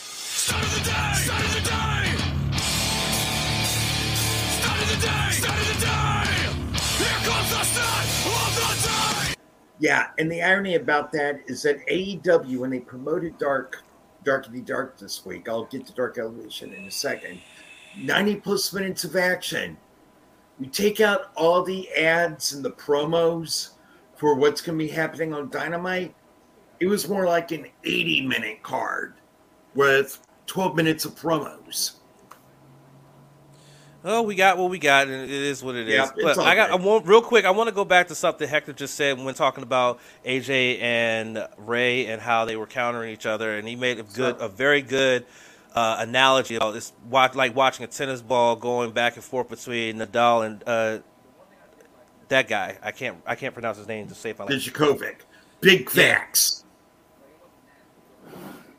It's Djokovic. It's, it's Djokovic. It's Djokovic. It's Djokovic. It's Djokovic. It's, it's fucking Djokovic. great. Yeah, it's anyway, really good. Dark, Dark Elevation. Elevation. We had seven matches this week on the card. First two really didn't catch my eye that much, but the third match, Jay Lethal took on Casey Carrington. Champ, you push your berry. Definitely push. It was really, really fun match to watch. Jay Lethal, you could tell that he's once again re- revived and rejuvenated with Ring of Honor being on its hiatus until April. You got this match here and how well this how how well this is, and you know he was gearing up for FTW title match on Rampage. Really solid match. So push. Mm-hmm. In singles competition for the women, Anna Jay, well, the Dark Order, took on Nikki Victory. Champ, you push your berry. Uh, I push. Uh, Anna Jay starting to get a little bit better in the ring. I think she needs mm-hmm. some more singles matches in her in her life in, in, her career to like really season her some more. But I like her. I I, I find it funny. I thought about this, and I'm pretty sure Hector's going to have a defense for this. But I find it funny that she's pantomime more. She's pantomimes more than uh, mm. Jade Cargill. Yet he says nothing. So I kind of think Nothing. there's another reason behind that. I'm not trying to accuse you of it, Hector, but I'm just saying, think about it. But no, this was solid. Push. Yeah. Um, first match, I forgot to say, absolutely push. Y'all know I love watching Jay Lethal in the ring. And he was really good to help develop Casey Carrington out a bit too. Nikki Victory looked good against Anna Jay. Anna was dominant in this match though, so this gets a push.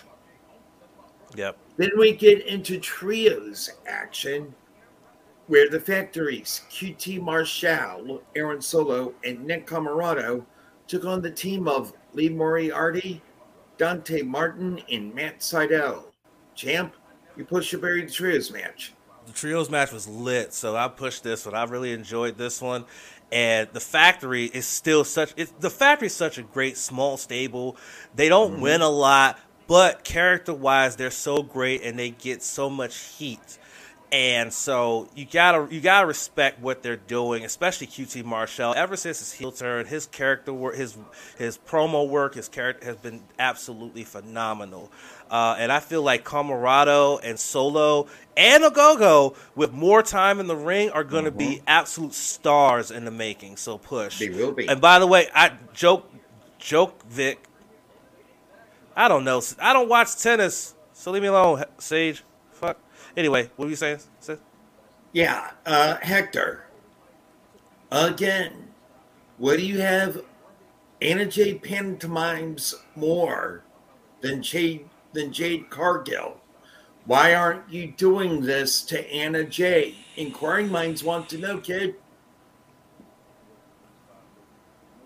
What We would like to know. What Anna think Jade of the pantomimes more than Jade Cargill. What's your issue with Jade? Besides the fact that she's only had 27 matches and she's undefeated. She's gotten better. And by the way, no one's training her. Oh, wait. Dustin Rhodes. Oh, wait. QT Marshall. Christopher Sid. Daniels, etc. You're, you're getting off topic. What, Yeah, pushing burying anyway. in the trios. Oh, Thank sorry. Trios match, absolutely you push. Look, as Champ said, the factory doesn't get a lot of wins. And I still think the top of the trios division is still Gunn Club or Ass Club. But still, this was a good match. Ass boys. Ass boys, yeah. ass boys. I cannot believe that that people are making this a thing. Ass boys. Like holy fucking shit, though. All right. Holy fucking shit, dude. Okay. What's what's next? In women's tag team match, Ruby Soho and Thunder Rosa took on Megan Myers and Joseline Navarro. Champ, you push your berry.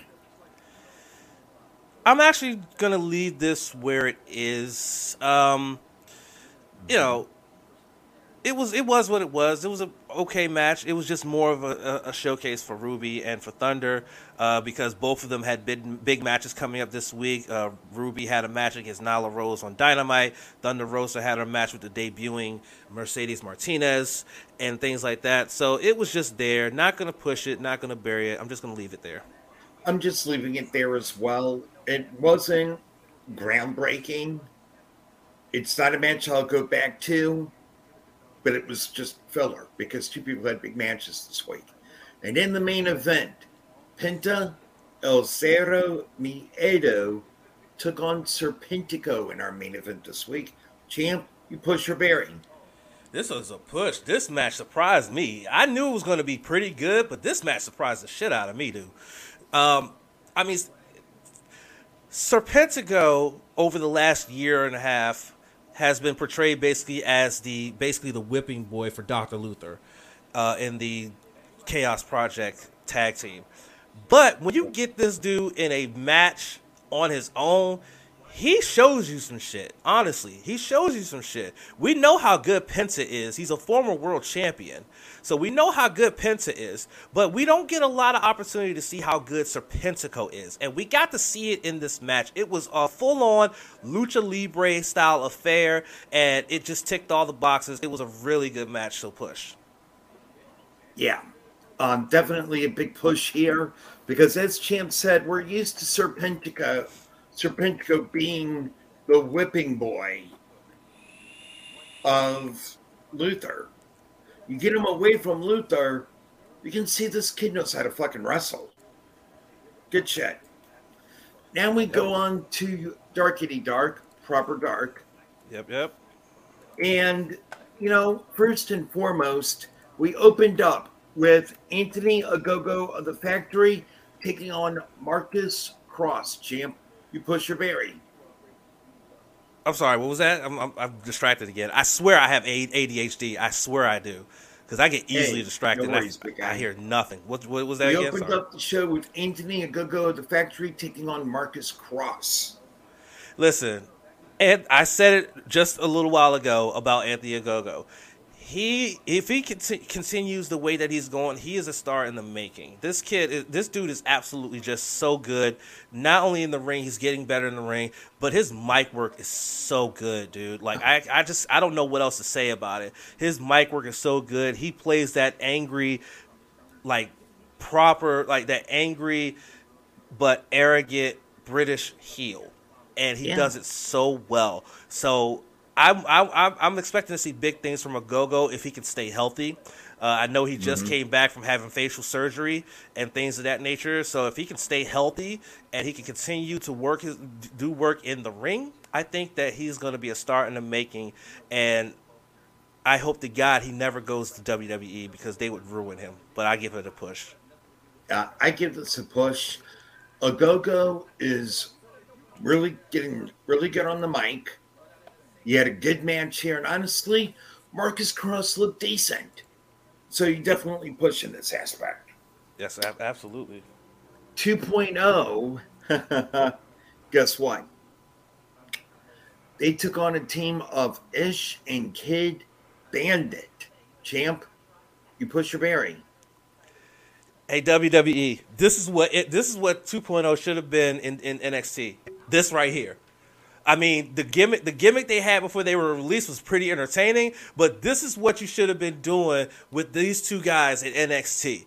Look at what they're doing at AEW now. They are doing such good work, not only in the ring but on the mic as well. And then they got you got the added uh, element of Daniel Garcia, Red Death Daniel Garcia, their their quote unquote son, and it's just a great combination. And sooner or later, they're gonna be in the tag team title picture, and it's gonna be a really good feud. Whoever they go up against as tag champions, whether it be Lucha, Luchasaurus and Jungle Boy, or whether it be anybody else. I think it will be an entertaining program, and once again, it mm-hmm. showcases how deep the AEW tag team division is right now. Push. Yeah, absolutely, you push. Because look, anyone who complains, well, Ish and Kid Bandit, they didn't stand a chance. They got some work in. They learned from two tenured profes- professionals that have been in the business a while. And 2.0 is again showing that, A, WWE's loss, AEW's gain. You push. By the way, by the way, welcome back, uh, James. Welcome back, and good job getting fuel there, Hector. It looked like it was looking a little dicey for you there with no diesel. It was looking a little dicey All for you there. And uh, yeah, there you go. And no, James, you make a valid point. They really did not uh, get a real good a good opportunity in WWE slash you know NXT. Uh, and I feel like if they had gotten that opportunity, you would have seen what we're seeing right now. Honestly, I really Mm-hmm. think what we're getting right now, we would have gotten NXT if they'd have been given a fair a fair shake.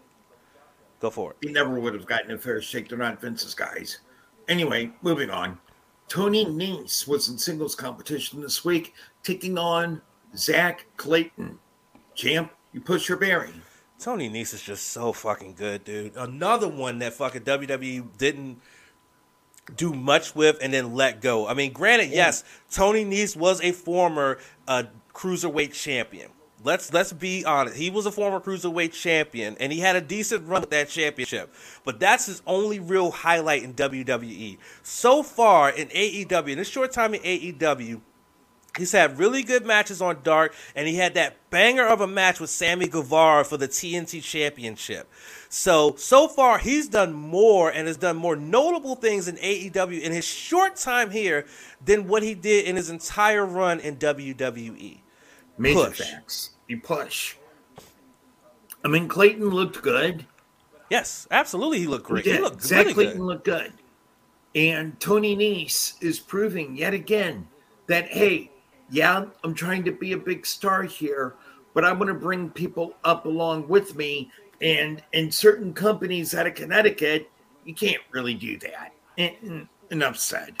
Yep. Okay, moving on. Before the main event, we had a really cool tag team match of two face teams. Dante Martin and Matt Sydal taking on Bear Country. Champion Pusher Berry. You push. This was the classic big big team versus little team, where the big team was relying on their strength and, and power. Though there were some teases of, of one, there was one tease of a flip and then an actual flip, and it was and the crowd absolutely popped for both of them. One where he teased doing a, like a standing moonsault, and he ended up not doing. He ended up doing just a just a sit down, and then the other one doing an actual moonsault. The crowd with the holy shit chant. It was Yeah. great. But this was a fun match, and I got to give this one a push. I give this one a solid push. Not a big push, but a solid push. Really good match here. Both teams looked good in presentation, and it's like they're building themselves up again. Because, you know, Bear Country was out of action because of injury for quite some time. One of the members, Dante Martin's twin brother, is still out with injury. But these two teams just brought it together in a really good match. Definitely. They're not. push. They're not twins. I think Darius is older. I think Darius is his older brother. I believe. Oh, my mistake. Anyway, and in our main event, the bad boy Joey Janela took on Lee Moriarty on Dark This Week. Champ, Pusha Berry. Oh, you push this. Uh, Joey Janela. It looks like he is. It appears that he might be on his way out of AEW. He's one of the originals for AEW. There's been a lot of talk that his contract is up pretty soon. and He may not be resigning, but this was a really good matchup between these two guys. Of course, you know Kayla Rossi. You have to keep an eye on her because she gets involved quite a bit. She's very athletic. I'm wondering when she's going to actually be in an actual match. I would love to see how she would do in a, re- in a wrestling match. Uh, but a very, very solid main event to close out what was a very long show, which you don't get a lot of those long dark shows anymore. But this was a very good way to end the show off with this with this solid, solid matchup between Joey and Lee Moriarty. Push. Yeah, absolutely, Push. Really good main event here between these two gents. Solid win for Moriarty. Post match was good as well. And also, Janela, if he's not re signing with AEW, doing the right thing, building other people up on his way out the door. You can't really complain about it. Absolutely, absolutely. So It's yeah, a time honored tradition. If you're on your way out, you put other people over on your way out the door. Yep, exactly, exactly. Staying on Tuesday night, we flip over to NXT 2.0, oh, or as I call it, Raw Light. Yeah, exactly. Um, but the show opened up with one hell of a banger as Imperium took on the Diamond Mine. Champ, you push your berry. Oh, you push this. The Creed brothers are just such, you know, you could tell that their their characters is built upon the whole amateur wrestling thing with the way they work in the ring, and they got to work with uh, Aichner and Barthel and even uh, Walter. I'm not calling him by that name. You can kiss my ass. Um, and then Strong and Walt Volter, you know those two guys hit fucking hard, and they got in the ring with each other. Oh my lord, have mercy! And it's crazy to me that the Diamond Mine started off as this really dominant stable, this dominant faction that couldn't lose, and now suddenly they're on a losing streak, which kind of lends to the fact that the Creeds could possibly lose in the Dusty Cup against uh, GYV, which is likely because I, I think GYV might make the finals for the third straight year, but we'll see. But no, you push this. This is a great way to open up the show. Yeah, and that's the problem I have with developing of Malcolm Bivens and the Diamond Mine. Every stable that Bivens has had starts off hot, then sours down, which is not as bad as Robert Stone, but pretty bad. As far as goes, absolutely you push. This was a great way to open the show. Either open it with a solid match like this or a solid promo segment, not something that'll bore the piss out of the fans. Yep. You want something that's going to have your eye on everything. In the women's division, Cora Jade took on Raquel Gonzalez. Ooh. Champ, you push your berry. Gotta push this. This was uh, uh, one of those matches where Cora Jade's trying to earn the respect of Raquel Gonzalez, mm-hmm. and I think she did a very good job of it. It was really, really, it was it was solid. You know, Cora Jade still has some work to do when it comes to in ring and some, uh, mic work, but I think that get having this match and even though losing, Raquel still said, "Hey, let's go win the Dusty Cup." So she got her tag team partner anyway, and so it's it rounded out into a good way, a good story arc of they're going to be in a tag team in the, in the women's tag Dusty Cup Tag Team Classic. Hell, they might even win it. I give it a push. Well, good. Absolutely, you push. This was a good women's match here, and I really loved the chemistry between these two ladies. And the post match was good as well. You know, hey, I respect you. Let's go win the Dusty Cup. Go for it. Yep, exactly. Exactly. Hold on, I'm looking at some of the chat. Yeah. Hold on, I'm looking at some things in the chat. Hold on, looking at some things in the chat, my bad. Uh Okay, Cole dragged in the middle with Bucks and Tony and Kyle. Okay, siding with them. Yeah, I I want to know what they're gonna do with that storyline with Adam Cole being in the middle with the Bucks mm-hmm. on one side and yep. Red Dragon on the other side. And yeah, I think I think Joey Janela will go back to Game Changer Wrestling and uh, mm-hmm. and be there if he doesn't resign with AEW. I mean, he had that match with Joey with uh, Matt Cardona recently where he was actually a good guy compared to yeah. and and Cardona was the heel. So that's interesting. Uh, and listen, Blake Christian is a very lucky dude because, Cor- yeah, yes, yeah. Uh, GCW, I don't know if it's tonight. I'll have to look that up, but I'll check. But I, I think it, I, I, think it might be either tonight or tomorrow night. I don't know. All right, Sid, what's next? You talk about uh, who Ross calls the Rock because it's nighttime, and nighttime's the right time. He says, so go for it. Yeah, L A night took on Joe Gacy, and there was an intriguing setup in the post match as well. Champion Pusher Berry. Uh, you push this. I mean, you kind of pushed this. This was kind of a random. This was not really a random match, I guess. They, yeah. they show how it was set up. It was something that happened early on in the day that was like a digital exclusive or something like that. But I mean, what can you say about LA Knight? He's he's even as a face, mm-hmm. really really good he's still good as a face. LA Knight's still good as a face. I like I like what he did, and I like you know what Joe Gacy's character starting to grow on me. He's starting to grow on me. Honestly, it's starting so to grow on alone. me. Yeah, no, you're not. It's starting to grow on me. I did not say FLA Knight, dude. Like you're y'all. I said LA Knight. Y'all are trolling. Anyway, it's it's it's it, the character's growing on me. I never thought it would grow on me. I thought I would hate this character forever. It's growing on me. But no, you pushed this. It was a good match. Yeah, you push. It was a good match. And if LA Knight is headed out, he's going out with the time honored tradition and putting over Waller and Gacy. So absolutely you push. Harland. Yeah, his name is Harland. Yeah, his name is Harland. I yeah. one before we move on, I still can't get over that they gave him that name, Harland. That was that's a yeah. dumbass name, honestly. It's a dumbass name. Yeah. I'm Dishonorable mention is the Robert Stone promo. Jesus Christ. That's all you got to hear. I think Von Wagner's about to get fucked because whenever someone's aligned with Robert Stone, they end up being released. Come Tuesday come, come Tuesday. Listen, Von Wagner was already fucked when like yeah, when he started ta- when he started talking, he was already fucked. This is not going to do him any favors either. Nope, it ain't. Yeah. Anyway, get, get shit on. Come Tuesday. Anyway. Oh, yeah. by the way, by the way, James, uh, that uh, the, the that event is tonight. It's uh G, GCW If I Die First 2022 taking place in Dallas, Texas. So it's tonight. Juju, we do not call Walter by that new name. We don't recognize that. To quote right. Black Panther, we don't do that here. Moving on. Andre Chase took on Draco Murphy in singles competition. Champ, you push your berry.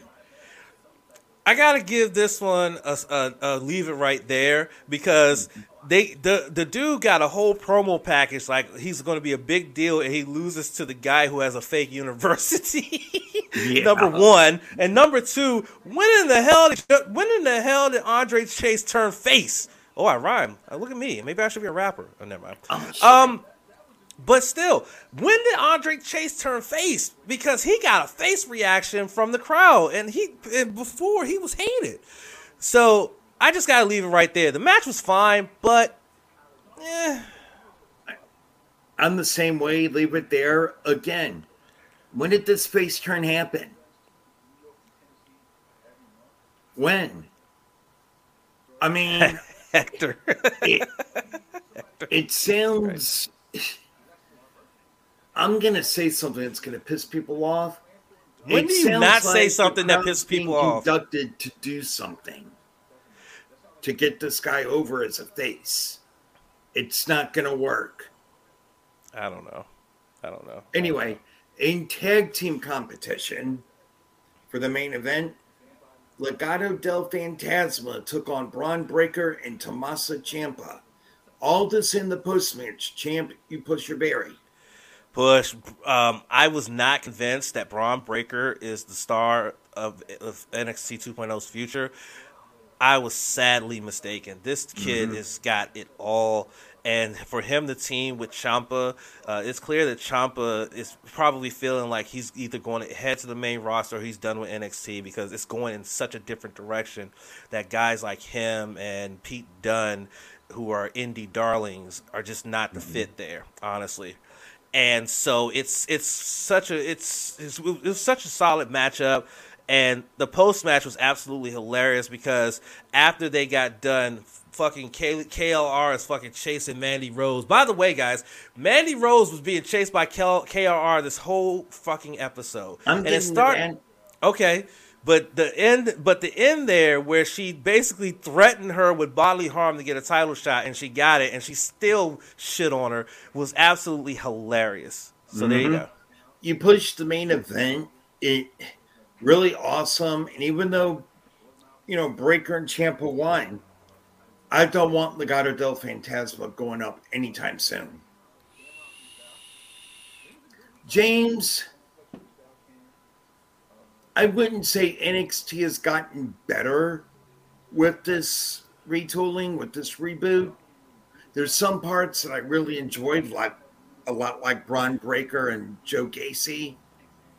But then there's a lot of stuff that I still can't get on board with that just isn't working. They tried to reinvent the wheel, spur the moment. I've had to give it a grade right now. It's only at about a C right now. Agreed. Agreed. All right. What's the ne- what's the last one? And the last one are all the backstage segments between Mandy Rose and Kay Lee Ray. Oh my God. Right. So I'm pushing this because KLR is absolutely insane. Yes. Chasing her around with a bat just to get a title shot. She hit the whole she hit the whole thing of where to Stephanie on the rest of Toxic Attraction. They were gone. She's Yep. chasing around. Idris Idris and them is backstage and she he's fantasizing about what to say to Mandy and then she ends up landing in his lap. And then when she gets runs away from KLR, they're like, yo, let's go chase it. He's like, dog, I need a minute. He's like, I need a minute. Because he was bricked up. That's why he needed a minute. Jesus Christ. But no, the whole and then the catering thing where she got cake and spaghetti thrown on her, like, dude, come on, man. This is this is great. This is great. Great work by KLR and by Mandy. Uh Mandy Mandy looking like was looking like the like the arrogant champion that she was. The the drip she had on was on point. Yep. She then slaps the face of K uh, KLR, which is the huge no no she didn't slap, but I think KLR slapped her, and that's what led to everything. And it was just it was just it was insane. It was a push. This was insane. Push, absolutely. I'm warming up to Kay Lee Ray being a babyface. which I never thought you would. Um, I'm slowly getting there. Now, mind you, I'm hoping she turns heel again at some point, but I'm really liking this first time face side of Kay Lee Ray because this is the first time in her career where she's being presented as a babyface. Hector, uh, not Hector, Dad Bod, what's up, dude? How you doing? Dad Bod in the house. And Hector, yeah, like when I saw her waste that spaghetti, oh no, I was not, I was not happy Yeah. either. I just thought it was like, Anyway, oh, we go to Wednesday night because I pushed the final segment. All those were just fun. We go to AEW Dynamite. Yes, folks, Wednesday night in the house. And we opened up with Jon Moxley taking on Wheeler Yuta. And we had some interactions with Danhausen, Danhausen as well in the post match as well. So Moxley versus Yuta plus the post match. Champ, Pusher bearing. Right, so I'm pushing this, and uh, this is something I failed to mention in the news stories as well. Originally, this was supposed to be Jon Moxley versus Brian Kendrick, but literally an hour before the show, Kendrick was pulled because some videos and some stuff re- resurfaced from his time where he was off his rocker and spreading out these conspiracy theories and things of that nature. So it was it. So Tony Khan made the smart decision to say, okay, we're not Yep. bringing this guy in when he has this heat on him. Let's get him out of here. Wheeler can go out there and, and, and roll around with Jon Moxley. It was a solid match. Wheeler Yuta really stepped up because he knew he was in there with a former world champion. Really stepped uh-huh. up. Dan Danhausen is just such a character. So it's great that they got him. Then the post match where D. Bry, formerly D. Bry, Bryan Danielson, the American Dragon came out, and I'm thinking, okay, they go, he gonna challenge him to a match. Let's do it, right? No, he wants to partner up with Jon Moxley and then to quote unquote do like make AEW better or some shit like that, saying that the AEW World Champion is a millennial cowboy. One half of the tag team champions is dressed up like a dinosaur, and the TNT champion is a vlogger. I'm like, okay, okay, Brian, what are you doing? But very intriguing turn to this story because it's like, wait, I we all assume that he was watching him because he wants to wrestle him, he wants to fight him, but no, mm-hmm. he actually wants to be on his side. So I want to see where this goes. So I'm pushing this. Absolutely push. The post match gives us a lot of interesting breadcrumbs here because we know what Moxley is like as a heel. We know what D. Bry is like as a heel. We've seen it before. The match itself was good. And you had the interactions with Orange Cassidy and Danhausen as well on the outside of the ring doing their thing. Just good way to open up the show. Good shit. Yep. Moving on into tag team com- competition, fast forwarding a bit, the House of Black took on the Bastard Pac and Penta El Zero Miedo. Champ, you your berry. Push, push, push, push, push. I love how it began with Pac in the ring with the little blindfold on, and you're thinking, and notice that he never moves. He just stands there. Uh-huh. So, you know, he goes like, Black goes to attack him, and he ducks. And it's like, wait, what? And it's like, oh, he can see. Yes. Go. This was a really solid match. House of Black should have gotten the victory here. I think they continue this program. I got a feeling though, and I'm, I'm, I'm I keep hoping with hope that it doesn't happen. But I feel like Julia Hart is going to become a part of the House of Black. Well, I think she is. It's only a matter of time. Matter of fact, somebody clipped the following statement.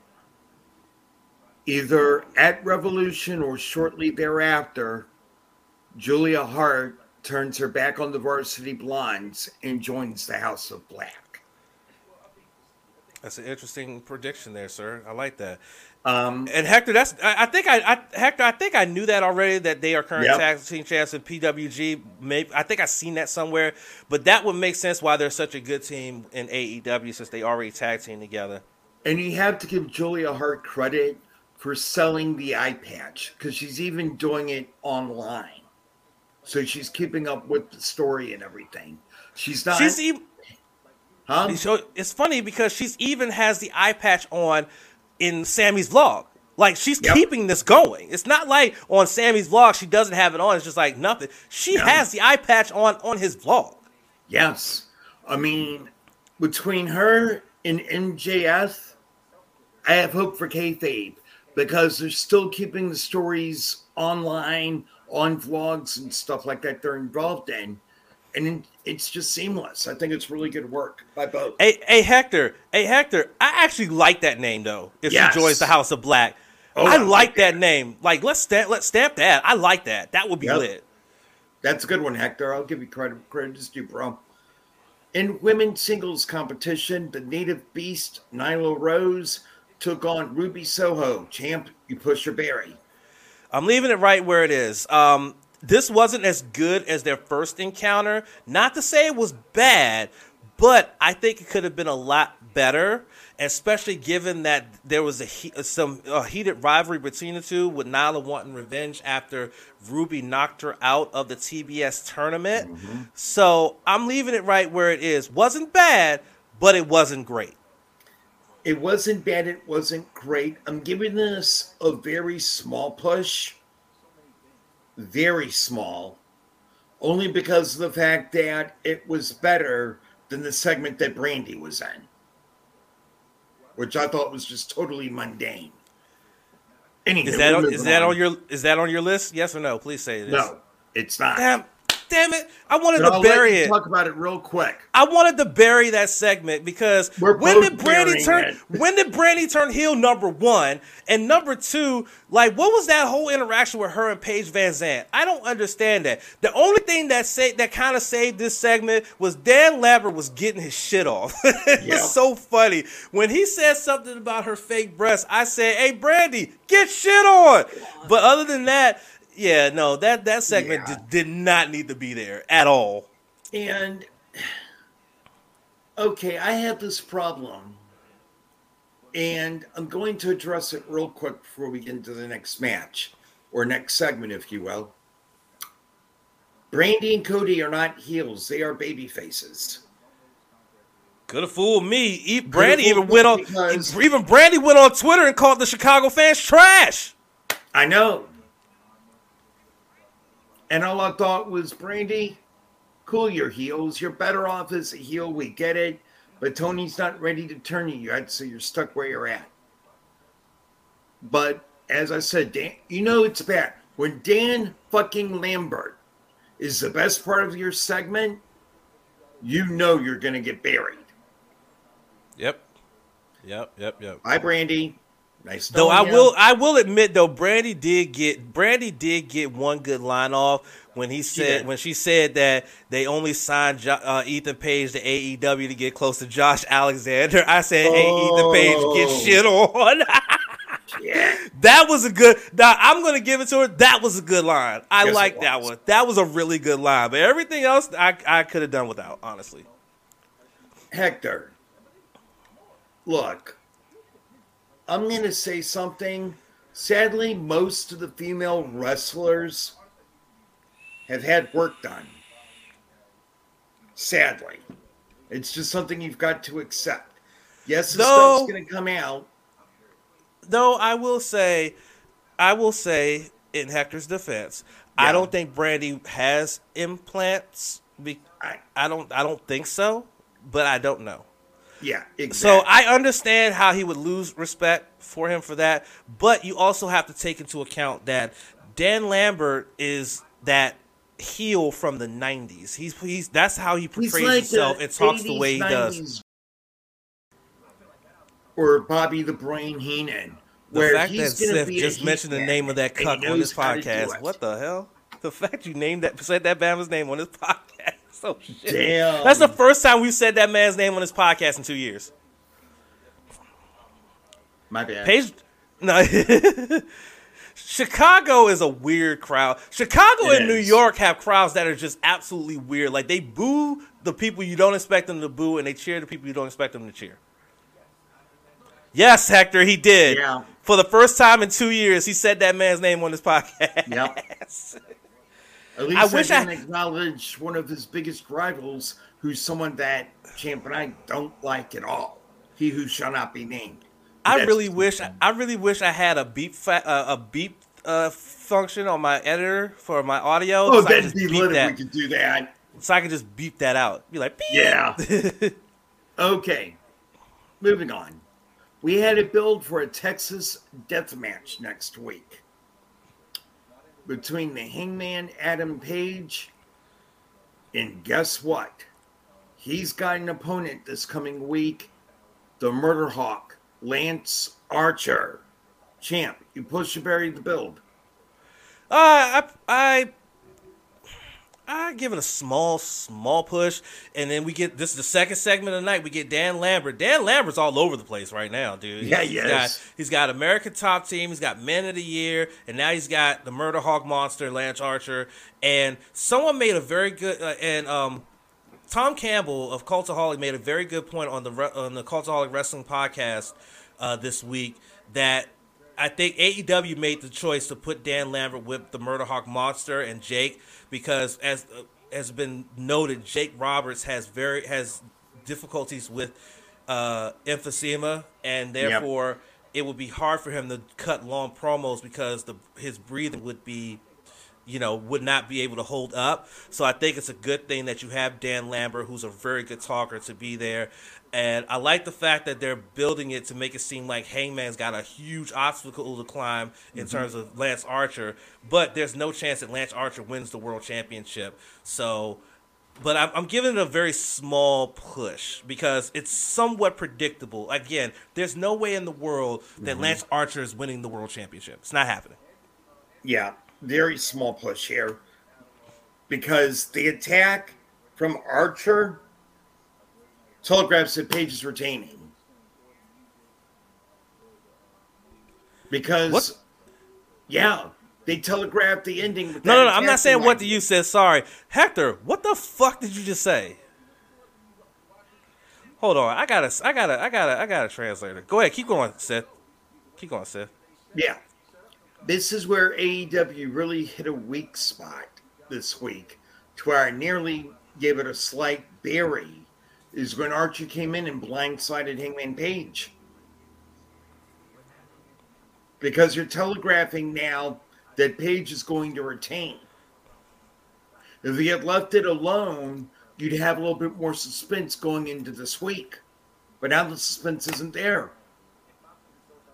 Yeah. Yeah. Yeah. And in the main event this week, oh boy, the Second City Messiah, CM Punk, took on Hector's favorite wrestler, MJF. Champ, you push your berry. This gets the this gets another big push from me. This was an incredible match that went very, very, very long, which I did not expect it to go as long as it did, but I'm glad that it did. You had so many like ups and downs here, like Punk being choked out and thinking, "Oh shit, he's lost." But then the refs seeing it and being like, "No, we're restarting this," and thinking, "Oh, there's a chance Punk can stay undefeated." Then you had Wardlow come out and Wardlow getting in the face of CM Punk and the perfect camera angle, by the way. This is mm-hmm. where I say that this is why where I say that their production has stepped up a lot. This is a perfect camera angle because they never caught until the replay that he handed him the diamond ring that he used to knock CM Punk out and give CM Punk his first loss in AEW. Perfect camera angle because you never see what his hands are doing. You just see him like this. So you never see his nothing moves. Nothing moves. So that was beautiful production work by AEW. And all in all, mm-hmm. this match was just really, really well done. And this was a match that needed to happen, and it happened, and I was very happy with it. So huge push from me. And by the way, Hector said in Spanish towards called uh, called Dan Lambert in Spanish a son of a motherfucking bitch, oh bastard. thanks, th- thanks, thanks, Google Translator. Thanks, Google Translator. Oh, Appreciate shit. you. Just shit on. Anyway, Absolutely, you give this a huge push. Love the storytelling, the shock ending, the chemistry. Wardlow just quietly passing off that ring, and how everything was done with the shooting and the camera angles. Excellent. Good shit. We go on to Wednesday, and at this time, as we usually do, we go across the pond to NXT UK. This was another one of those crazy shows because in the main event, this came out, and Champ knows what That this was- means. that was so disappointing, dude. It, that let the air out of my enthusiasm because the match is building up to be something really awesome. But anyway, we had the finals in the number one contenders tag team tournament final between Ashton Smith, Oliver Carter versus Dave Mastiff and Jack Starz. What happened? You'll find out in a minute. What happens when Myla Grace takes on the Wicked Witch Isla Dawn? Well, you'll find out here.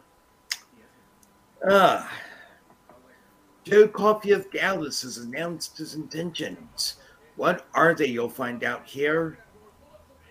And yeah, we had a main event that had to sadly end in a referee stoppage. What all happened with all that? We'll find out on the NXT UK report right here, right now. Hello, friends, and welcome to your NXT UK report for this week. We open the show this week with the number one contenders tag team tournament final between Ashton Smith and Oliver Carter taking on the team of the Bomber Dave Mastiff and Jack Starz with Mustache Mountain on commentary.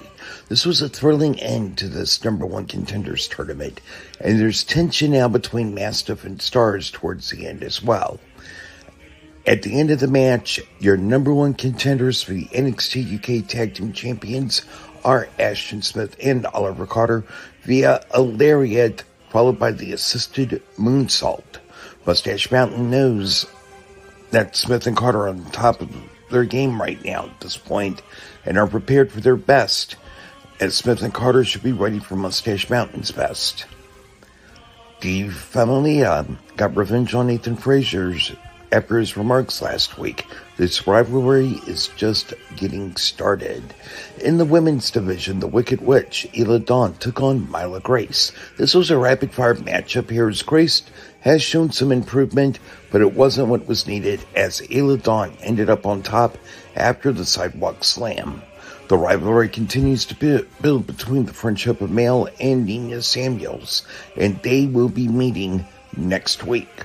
Sam Gradwell has a taste for revenge sin against Kenny Williams after Williams costed him in Saxon Huxley a W last week. Joe Coffey of Gallus has made his intentions clear to NXT UK Heritage Cup champion Noam Dar. Coffey wants to beat him and take that cup into the Gallus stable.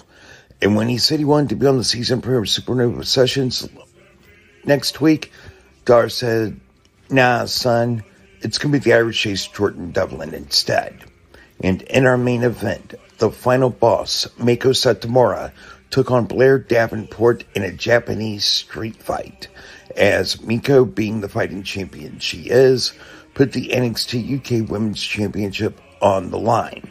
This was an insane main event that sadly got cut short as Blair Davenport tried to attempt the double stomp on the ring apron, which had her eventually put out on a stretcher to close the shore as she was favoring a left ankle injury.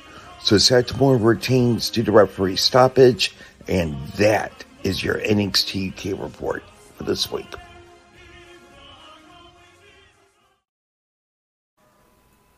All right, we are back. That was your NXT UK report from the basement for this week.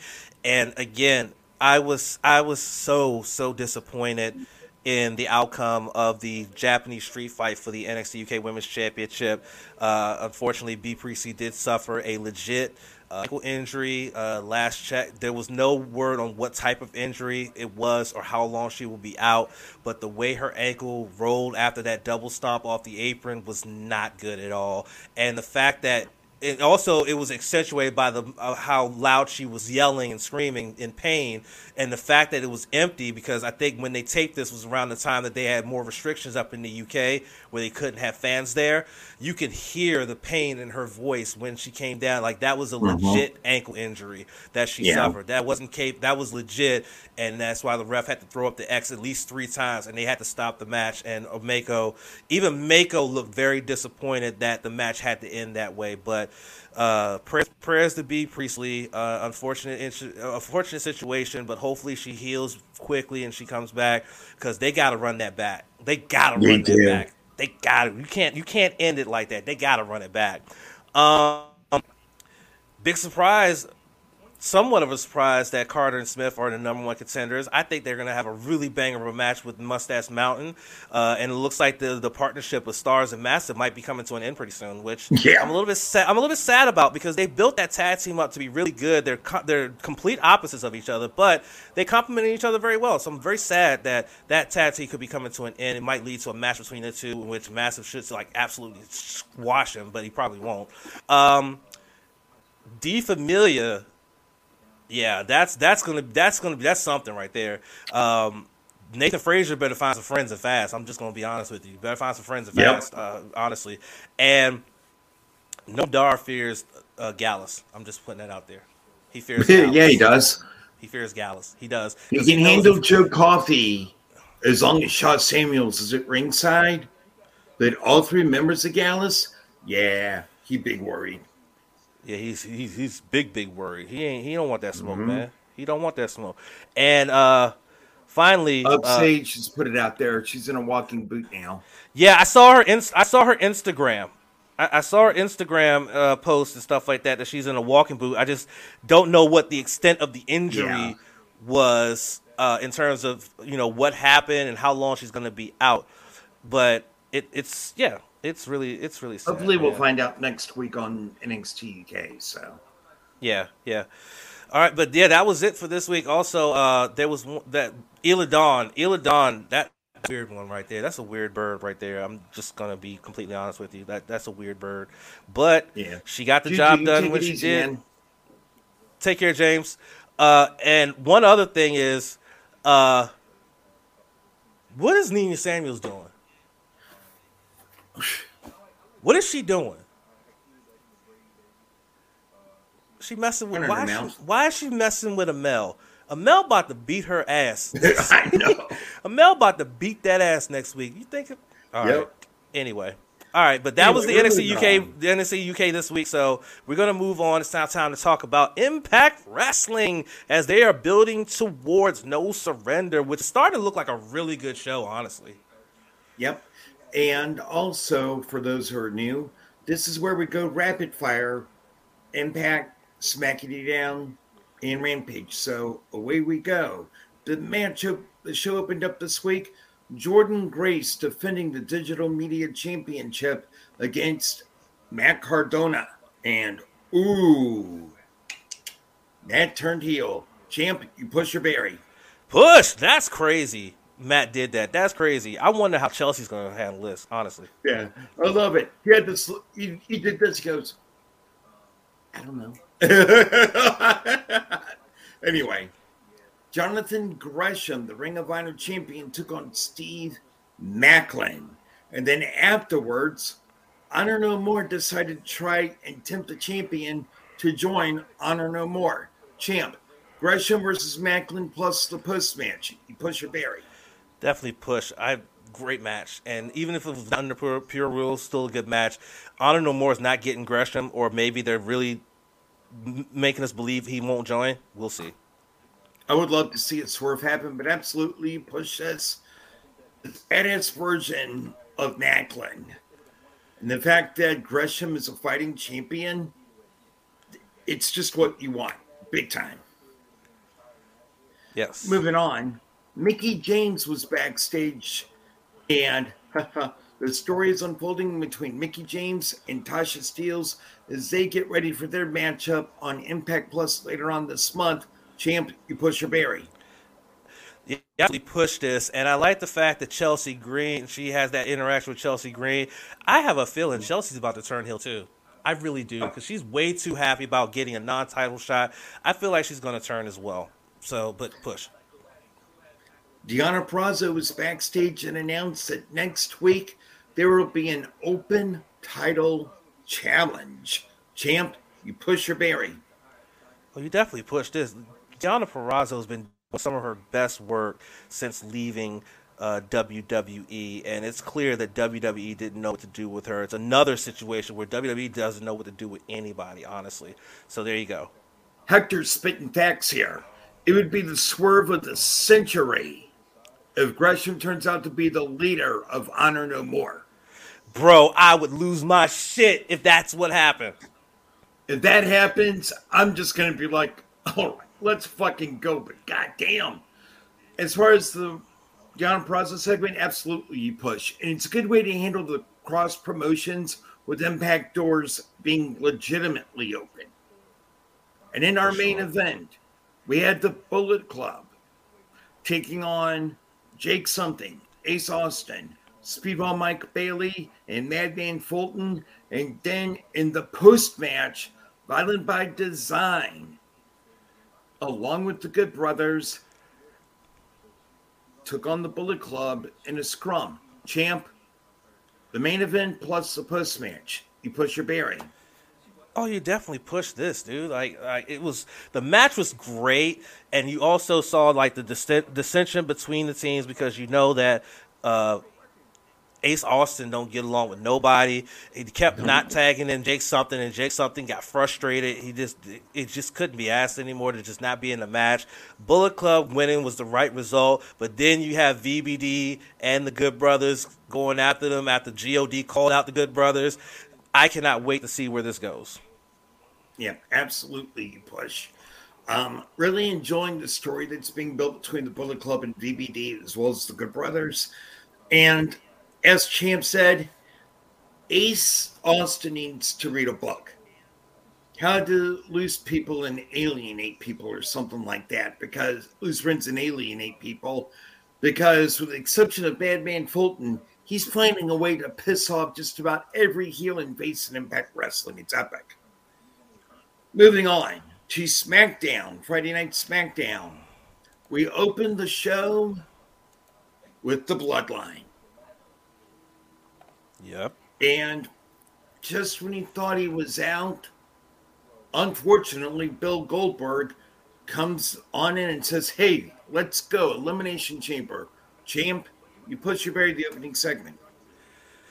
Well, you push this because Paul Heyman made the segment because he basically outlined like what was going, what led to him mm-hmm. coming back into the fold. The wise man's back with the tribal chief, but then Goldberg came out, and I like that Goldberg kept his promo very short and sweet. He just said, "I acknowledge you as my next victim. Your next blah blah blah, whatever."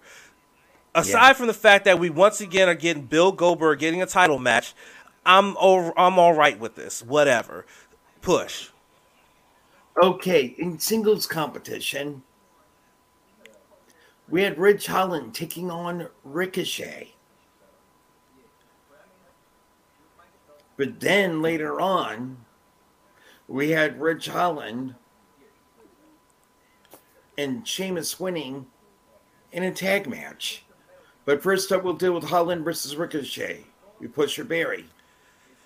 Uh, I'm just gonna leave it right there. Didn't really do much for me. The match itself, and it basically was just a means to lead to a tag team match mm-hmm. uh, that would involve Ricochet and Cesaro against Sheamus and and Ridge. So I'm just leaving it there. No push, no Barry. I'm leaving it there for a reason that I think you might agree with. Mm-hmm. Ricochet won that singles match, right? Yes. And then he teams with Drew with then he gets into a tag team match, and the guy he partnered with loses the match. Yeah. Here we go with 50 50 booking again from WWE. Where it comes to Ricochet.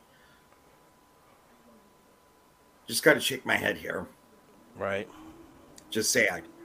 Oh Hector, you're right. It did. It did. It did sound like a gunshot when Jake something got hit. Uh, hit Ace Austin with that chop, and it yeah. was like, "Holy shit, dude!"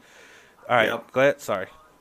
I wanted to address that real quick. Shinsuke Nakamura took on Jinder Mahal in a possible number one contenders matchup. Champ, push your Barry. This is another one. I'm just leaving it there. I mean, Shinsuke was has been out for a while with injury. He finally got cleared and he's back. And his first proper match back is fucking Jinder Mahal. And it was a possibility that he could, that Jinder could have became the number one contender for the Intercontinental Championship. I'm not burying it because the match wasn't bad, but it just did do nothing for me. Leaving it there. I leave it there as well. The match did nothing for me, but Lord, it just shows how poorly managed the mid card is in WWE, where you have your top tier, which is always going to excel. Then you get to the mid card, in case of what the fuck, you know, in tag team action Los Lotharios took on the New Day champ, Pusher Barry. Uh, I'm giving this a small push. Not to say that the match was bad. The match was actually really, really good, but I hate the fact that Biggie went from a main eventer and a and a world champion to now he's back tagging with Kofi. Not that I'm mad about it, them being a tag team, but I just hate the fact that that Biggie fell this far honestly. And going up against Los Lotharios, who you barely see on TV, they should have won that match. Uh, Biggie and, and and Kofi should have won that match. There was no way you have Los Lotharios beat a world, a former world, two former world champions, and when they haven't been on TV in forever. So yeah, it, it is what it is. I give this a slight push. It was a good idea to have these two teams in a match, but now Big E has been relegated back to tag team wrestling after a world title. What are you going to do after the King of the Ring reign is over for King Xavier? Just put the New Day back as a trio again? Just a small push. Because the match itself was good. But seeing now two of the three champions that were world champions done down to this is not a good look. And in the segment that was the main event segment, Ronda Rousey, oh boy, called her shot. And it's Charlotte Flair. Champ, you push your berry. You definitely push this. Like I said earlier, this was a much better promo from Ronda Rousey than uh, we got on Monday. Much mm-hmm. better promo. And we got first off, Flair started off the segment, and then they claim that uh, Sonya Deville, who's clearly in Charlotte's pocket, claimed that oh Ronda's chosen Becky, which is the match some all of us pretty much want. But no, they said, but no, Ronda came out. And another thing that kind of confused me. The two times that Ronda came out this week, she had this mean face on her, and she just came straight to the ring, didn't high five, didn't touch nobody. She comes out on SmackDown, smiling her fucking head, head off, and high fiving the fans. I'm like, wait, if she face her heel, what are we doing? Right? I'll tell you what we're doing. We're doing 50 50 booking WWE style. I'm pissed off at the fans on Monday night, but on Friday, I'll be their best friend. I give this a small push well, hold on. One other thing I wanted to say though is like again, better promo from Rousey. Charlotte, Charlotte, Charlotte.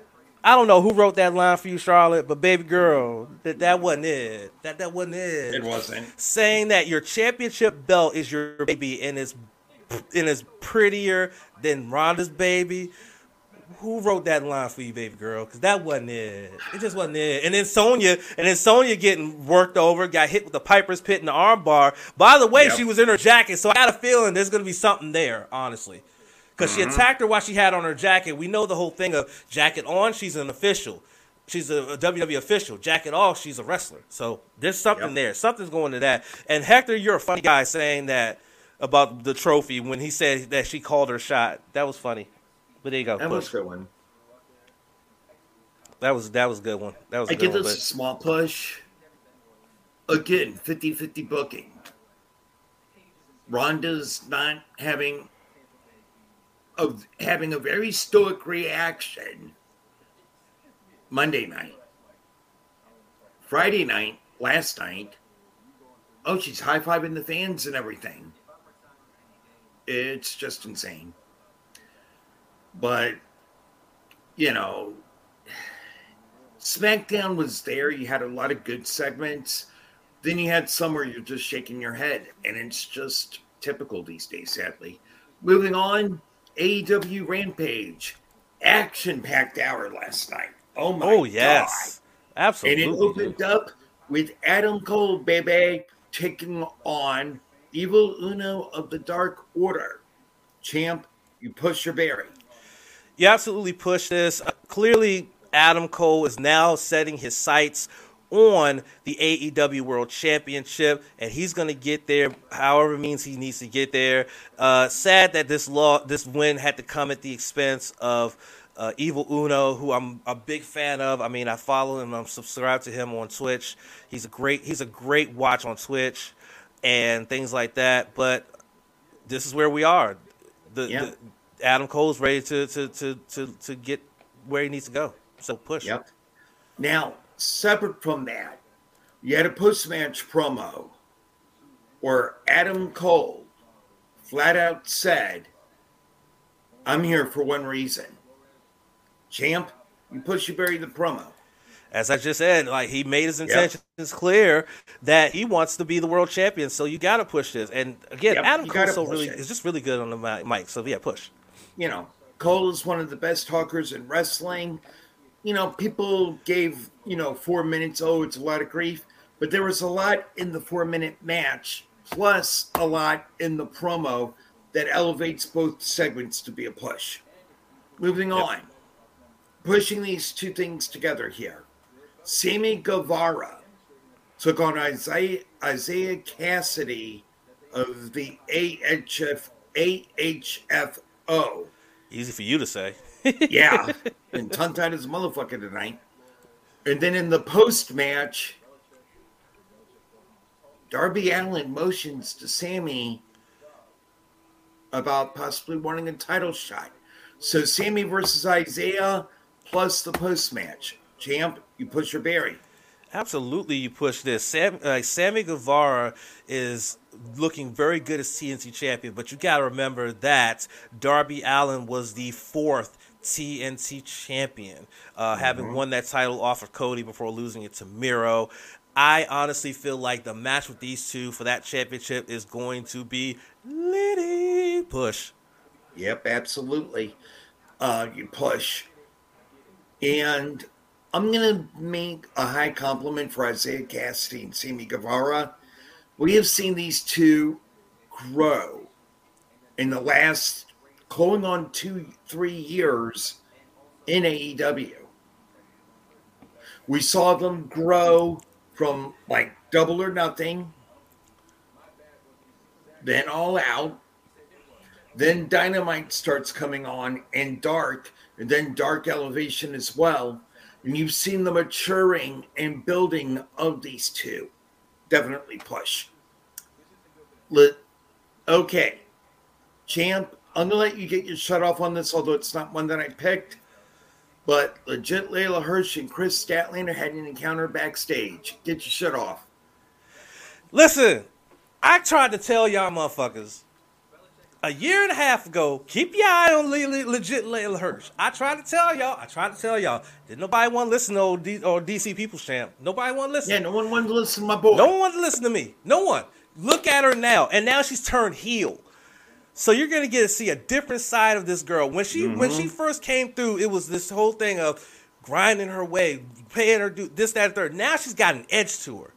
So I'm telling y'all, I'm telling y'all again in 2022 Keep your eye on legit Leyla Hirsch, please. I'm going to go even further than that. This year, she wins a title. She's winning gold this year. And yes, Hector, that is true that we met through Evil Uno. Yep. All right. Is that it for uh, Page? Not yet, yet, yet. Now we're getting oh. back into my picks. Oh, In okay. women's singles competition, we had Mercedes Martinez taking on Thunder Rosa, champion Pusher Berry. Push, and I I like the result. A disqualification. Keep this shit going. I want to see this match again. And I mo- I mean, I don't want to see it on a pay per view. No disrespect to either women, but I don't think it's a pay per view worthy match. Mm-mm. But I want to see this match again. Seriously. So push. I could see it on a buy-in or put it on Dynamite, but not on the main card pay per view. No, but absolutely push. And this is another person that WWE said, man, fuck her. Martinez is out to prove them wrong, and this match was dope. And per usual, we had the backstage promo of Jay Lethal and Ricky Starks, and then the main event. Champ, Starks, Lethal backstage, and the main event, Pusher Berry. Big push from me. Uh, the promo backstage was really good. Jay Lethal is highly underrated on the mic. He's really good. Uh, I, I, it sucks that he's not streaming much anymore because he was streaming more uh, while ROH was on hiatus. But now that when ROH when ROH was closed down due to the pandemic, so he was on Twitch a lot more. But now that he's wrestling more, there's more wrestling opportunities. I guess now he's getting back to what's really making him that, that the money and stuff like that, which I understand. Yeah. But I love the fact that Ricky was able to reverse the lethal injection into the Roshambo to get the victory. That was a beautiful counter. Beautiful counter. And yeah, I, I can't wait. I, I, I would love to see that match again. I would love to see them run that back. But great job, those two. And wait, what a way to close out what was a really fast paced and action filled mm-hmm. hour that we that you mentioned. So push. Yeah. And now we get into final thoughts. Uh, sometimes our final thoughts will be pro wrestling. Other times other stuff. And we also promote our projects that are coming out. That's right. It's time for final thoughts, and as always, our uh, our own Dan the Sith Lord will start us off, and then I will finish this off, and then we are going to be rating someone. So just hang on tight. Go ahead, Sith. You got it. Yep. All right. Thank you, champ. Welcome back to the regular basement. Thanks to everyone who is lurking or chatting and followed us and subscribers. We love you all. Okay, so at the Royal Rumble, we saw a sad time honored tradition of late take hold again. Part timers winning the Rumble and not building up your mid card to new stars at all. So this way, the top tier is complacent again, yet again. This has to stop eventually, but the problem is that the creative in WWE, as well as an extent NXT, are being told to do by people who are scared to stand up to the boss with new ideas that can help spark new life into these shows. Brock is still that dude that'll be a draw for people to go see. Sure, no worries there. And the same can be said about Rowdy Ronda Rousey. But odds are, we know that certain people are an afterthought, though, as well as a forbidden door. All this talk about WWE kicking down the forbidden door worked out for one of two names. Melina was gone in less than a minute. Okay. It was like, hi, see ya. Go back to Atlanta, the NWA, or Nashville and Impact. Bye. Mickie James had her theme and respect on her name, but honestly, we knew that she was not going to win. WWE knew well they wanted these two here as tokenization as a forbidden door to being open, but in reality, one night only. Instead of Moose, Trey Miguel, W. Morrissey, Nick Aldis, Eddie Edwards, anyone out of those two promotions, NWA or Impact, in the men's Royal Rumble, no, we get Shane McMahon coming in for nostalgia because his ego needed stroked.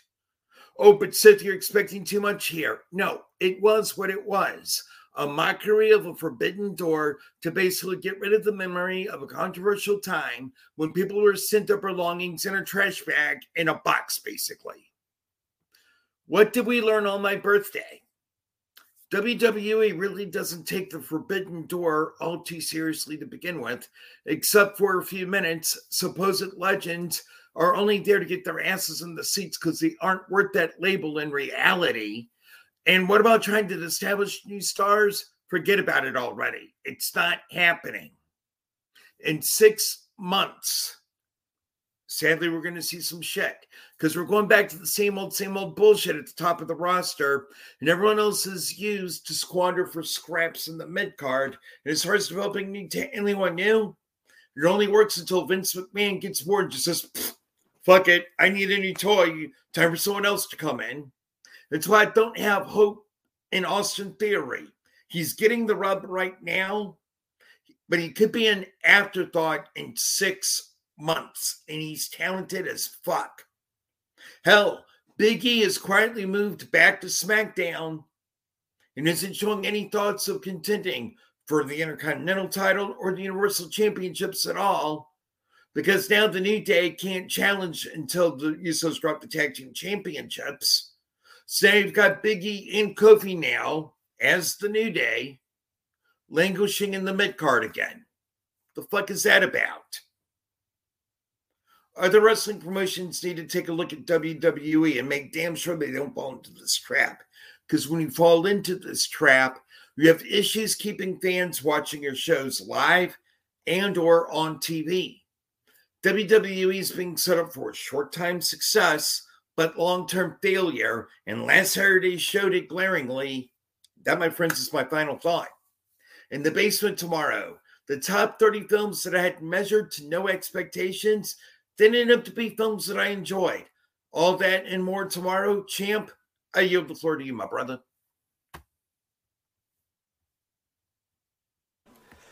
Sorry, I, I ordered pizza for us, and they called and asked for my apartment number, even though I could have swore I put it on there, but oh, I guess it wasn't on there. Whatever.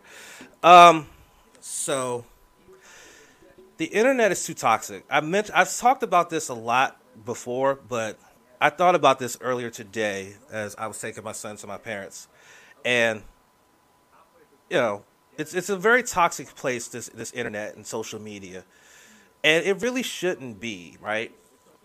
Uh, one of the channels that I mod for, Dress My Waffle. Shout out to Dress My Waffle, good dude. Uh, he runs customs, uh, custom Warzone Rebirth matches on Saturdays. He had it today, and they had to deal with a guy who just was just so toxic. He was telling everybody to suck his dick, to shut the fuck up, all this stuff, and he kept getting kicked out. And whoever his friend was kept inviting him back in so he can continue his toxic stuff. And it just was it just got to the point that it made me think. Words mean a lot. They mean a lot. And people don't realize that a, a positive comment, an affirmation, something like that could potentially save someone's life because you don't know what someone's going through. You don't know what, what what's on their minds, what their hearts are feeling. You don't know. So going on someone's TikTok and saying nobody knows you, how do you think that's going to make somebody feel who's already feeling insecure about themselves? Going into a custom match and spouting out the type of stuff that you're spouting out when it's supposed to be nothing but positivity and fun. How does that make you look? Right? So you never know. Like if just saying a positive comment to somebody, just giving them that affirmation, it could save their lives because you never know how they you never know. You never know. I it's it's it's just so crazy these days how people can just be on social media and say the worst things to people and not understand how those things could affect them. People are that miserable online that they get a kick off. They get they get off and get a kick out of making other people miserable. And it's really sad. It's time to be better. It's 20 it's 2022. It's 2022 this should not be a thing anymore, honestly. Should not be a thing. And that is my final thought. And uh, coming up on Monday, I will be on the Wizards Roundtable uh, to discuss the Washington Wizards, who are right now apparently currently sucking at the moment. They are absolutely getting boat raced by Phoenix at home, 59 to 32. Awesome! Uh, this is coming off the heels of them finally ending a long losing streak on the road to Philly. But now it looks like they're back to their getting their asses handed to them. My goodness. So we're gonna have a lot of fun to talk a lot of shit to talk about on Monday. So make sure you check out Sports on the Hill podcast. This coming Monday, you can see it stream live on Twitch at twitch.tv slash Robbie G underscore sports OTHP. Or you can check it out on Carol Porter III's YouTube channel. That's Carol Porter with two three eyes and the number three. And yeah, Come watch us talk about the Wizards and how much they suck. Yeah. Fun times. Nice. They need a spell to win. No, Hector, you motherfucker. Hector, you're a heel. You oh, are a heel. Oh my goodness. All right, well that's it for the podcast. This is a nice little podcast. It doesn't go very long. Uh, but next week, of course, We'll be back with you, of course, talking about the week in wrestling. Uh, we do need to find a little bridge segment to talk about. I'm pretty sure. No, because Elimination Chamber is the following week. so we can preview that because that's going to be at like noon. Oh, yeah, that's right. Yeah, you're right. Yes, you're right. So we can do we can do that. De- dope, dope, dope, dope. So we will be previewing Elimination Chamber from Saudi Arabia. Uh, we will be getting into the week in wrestling, plus whatever news that comes out that week, as well as uh, some stuff talking about New Japan and their return to doing the new the Golden Series tour. So we got all that coming for you next week. So for our audio listeners, thank you for listening. We appreciate you as always. We will be back with you next week. Peace out. Hey guys, it's Champ here. We hope you enjoyed that episode of No Spots Podcast. If you did, make sure you are following us so you can be notified when we upload new episodes. And make sure you follow us on all social media platforms, facebook.com slash no spots pod, as well as on Twitter at true no spots pod. We will catch you on the next episode, myself, Donnie Wrestling, and the Sith for the No Spots Podcast on the True Radio Network.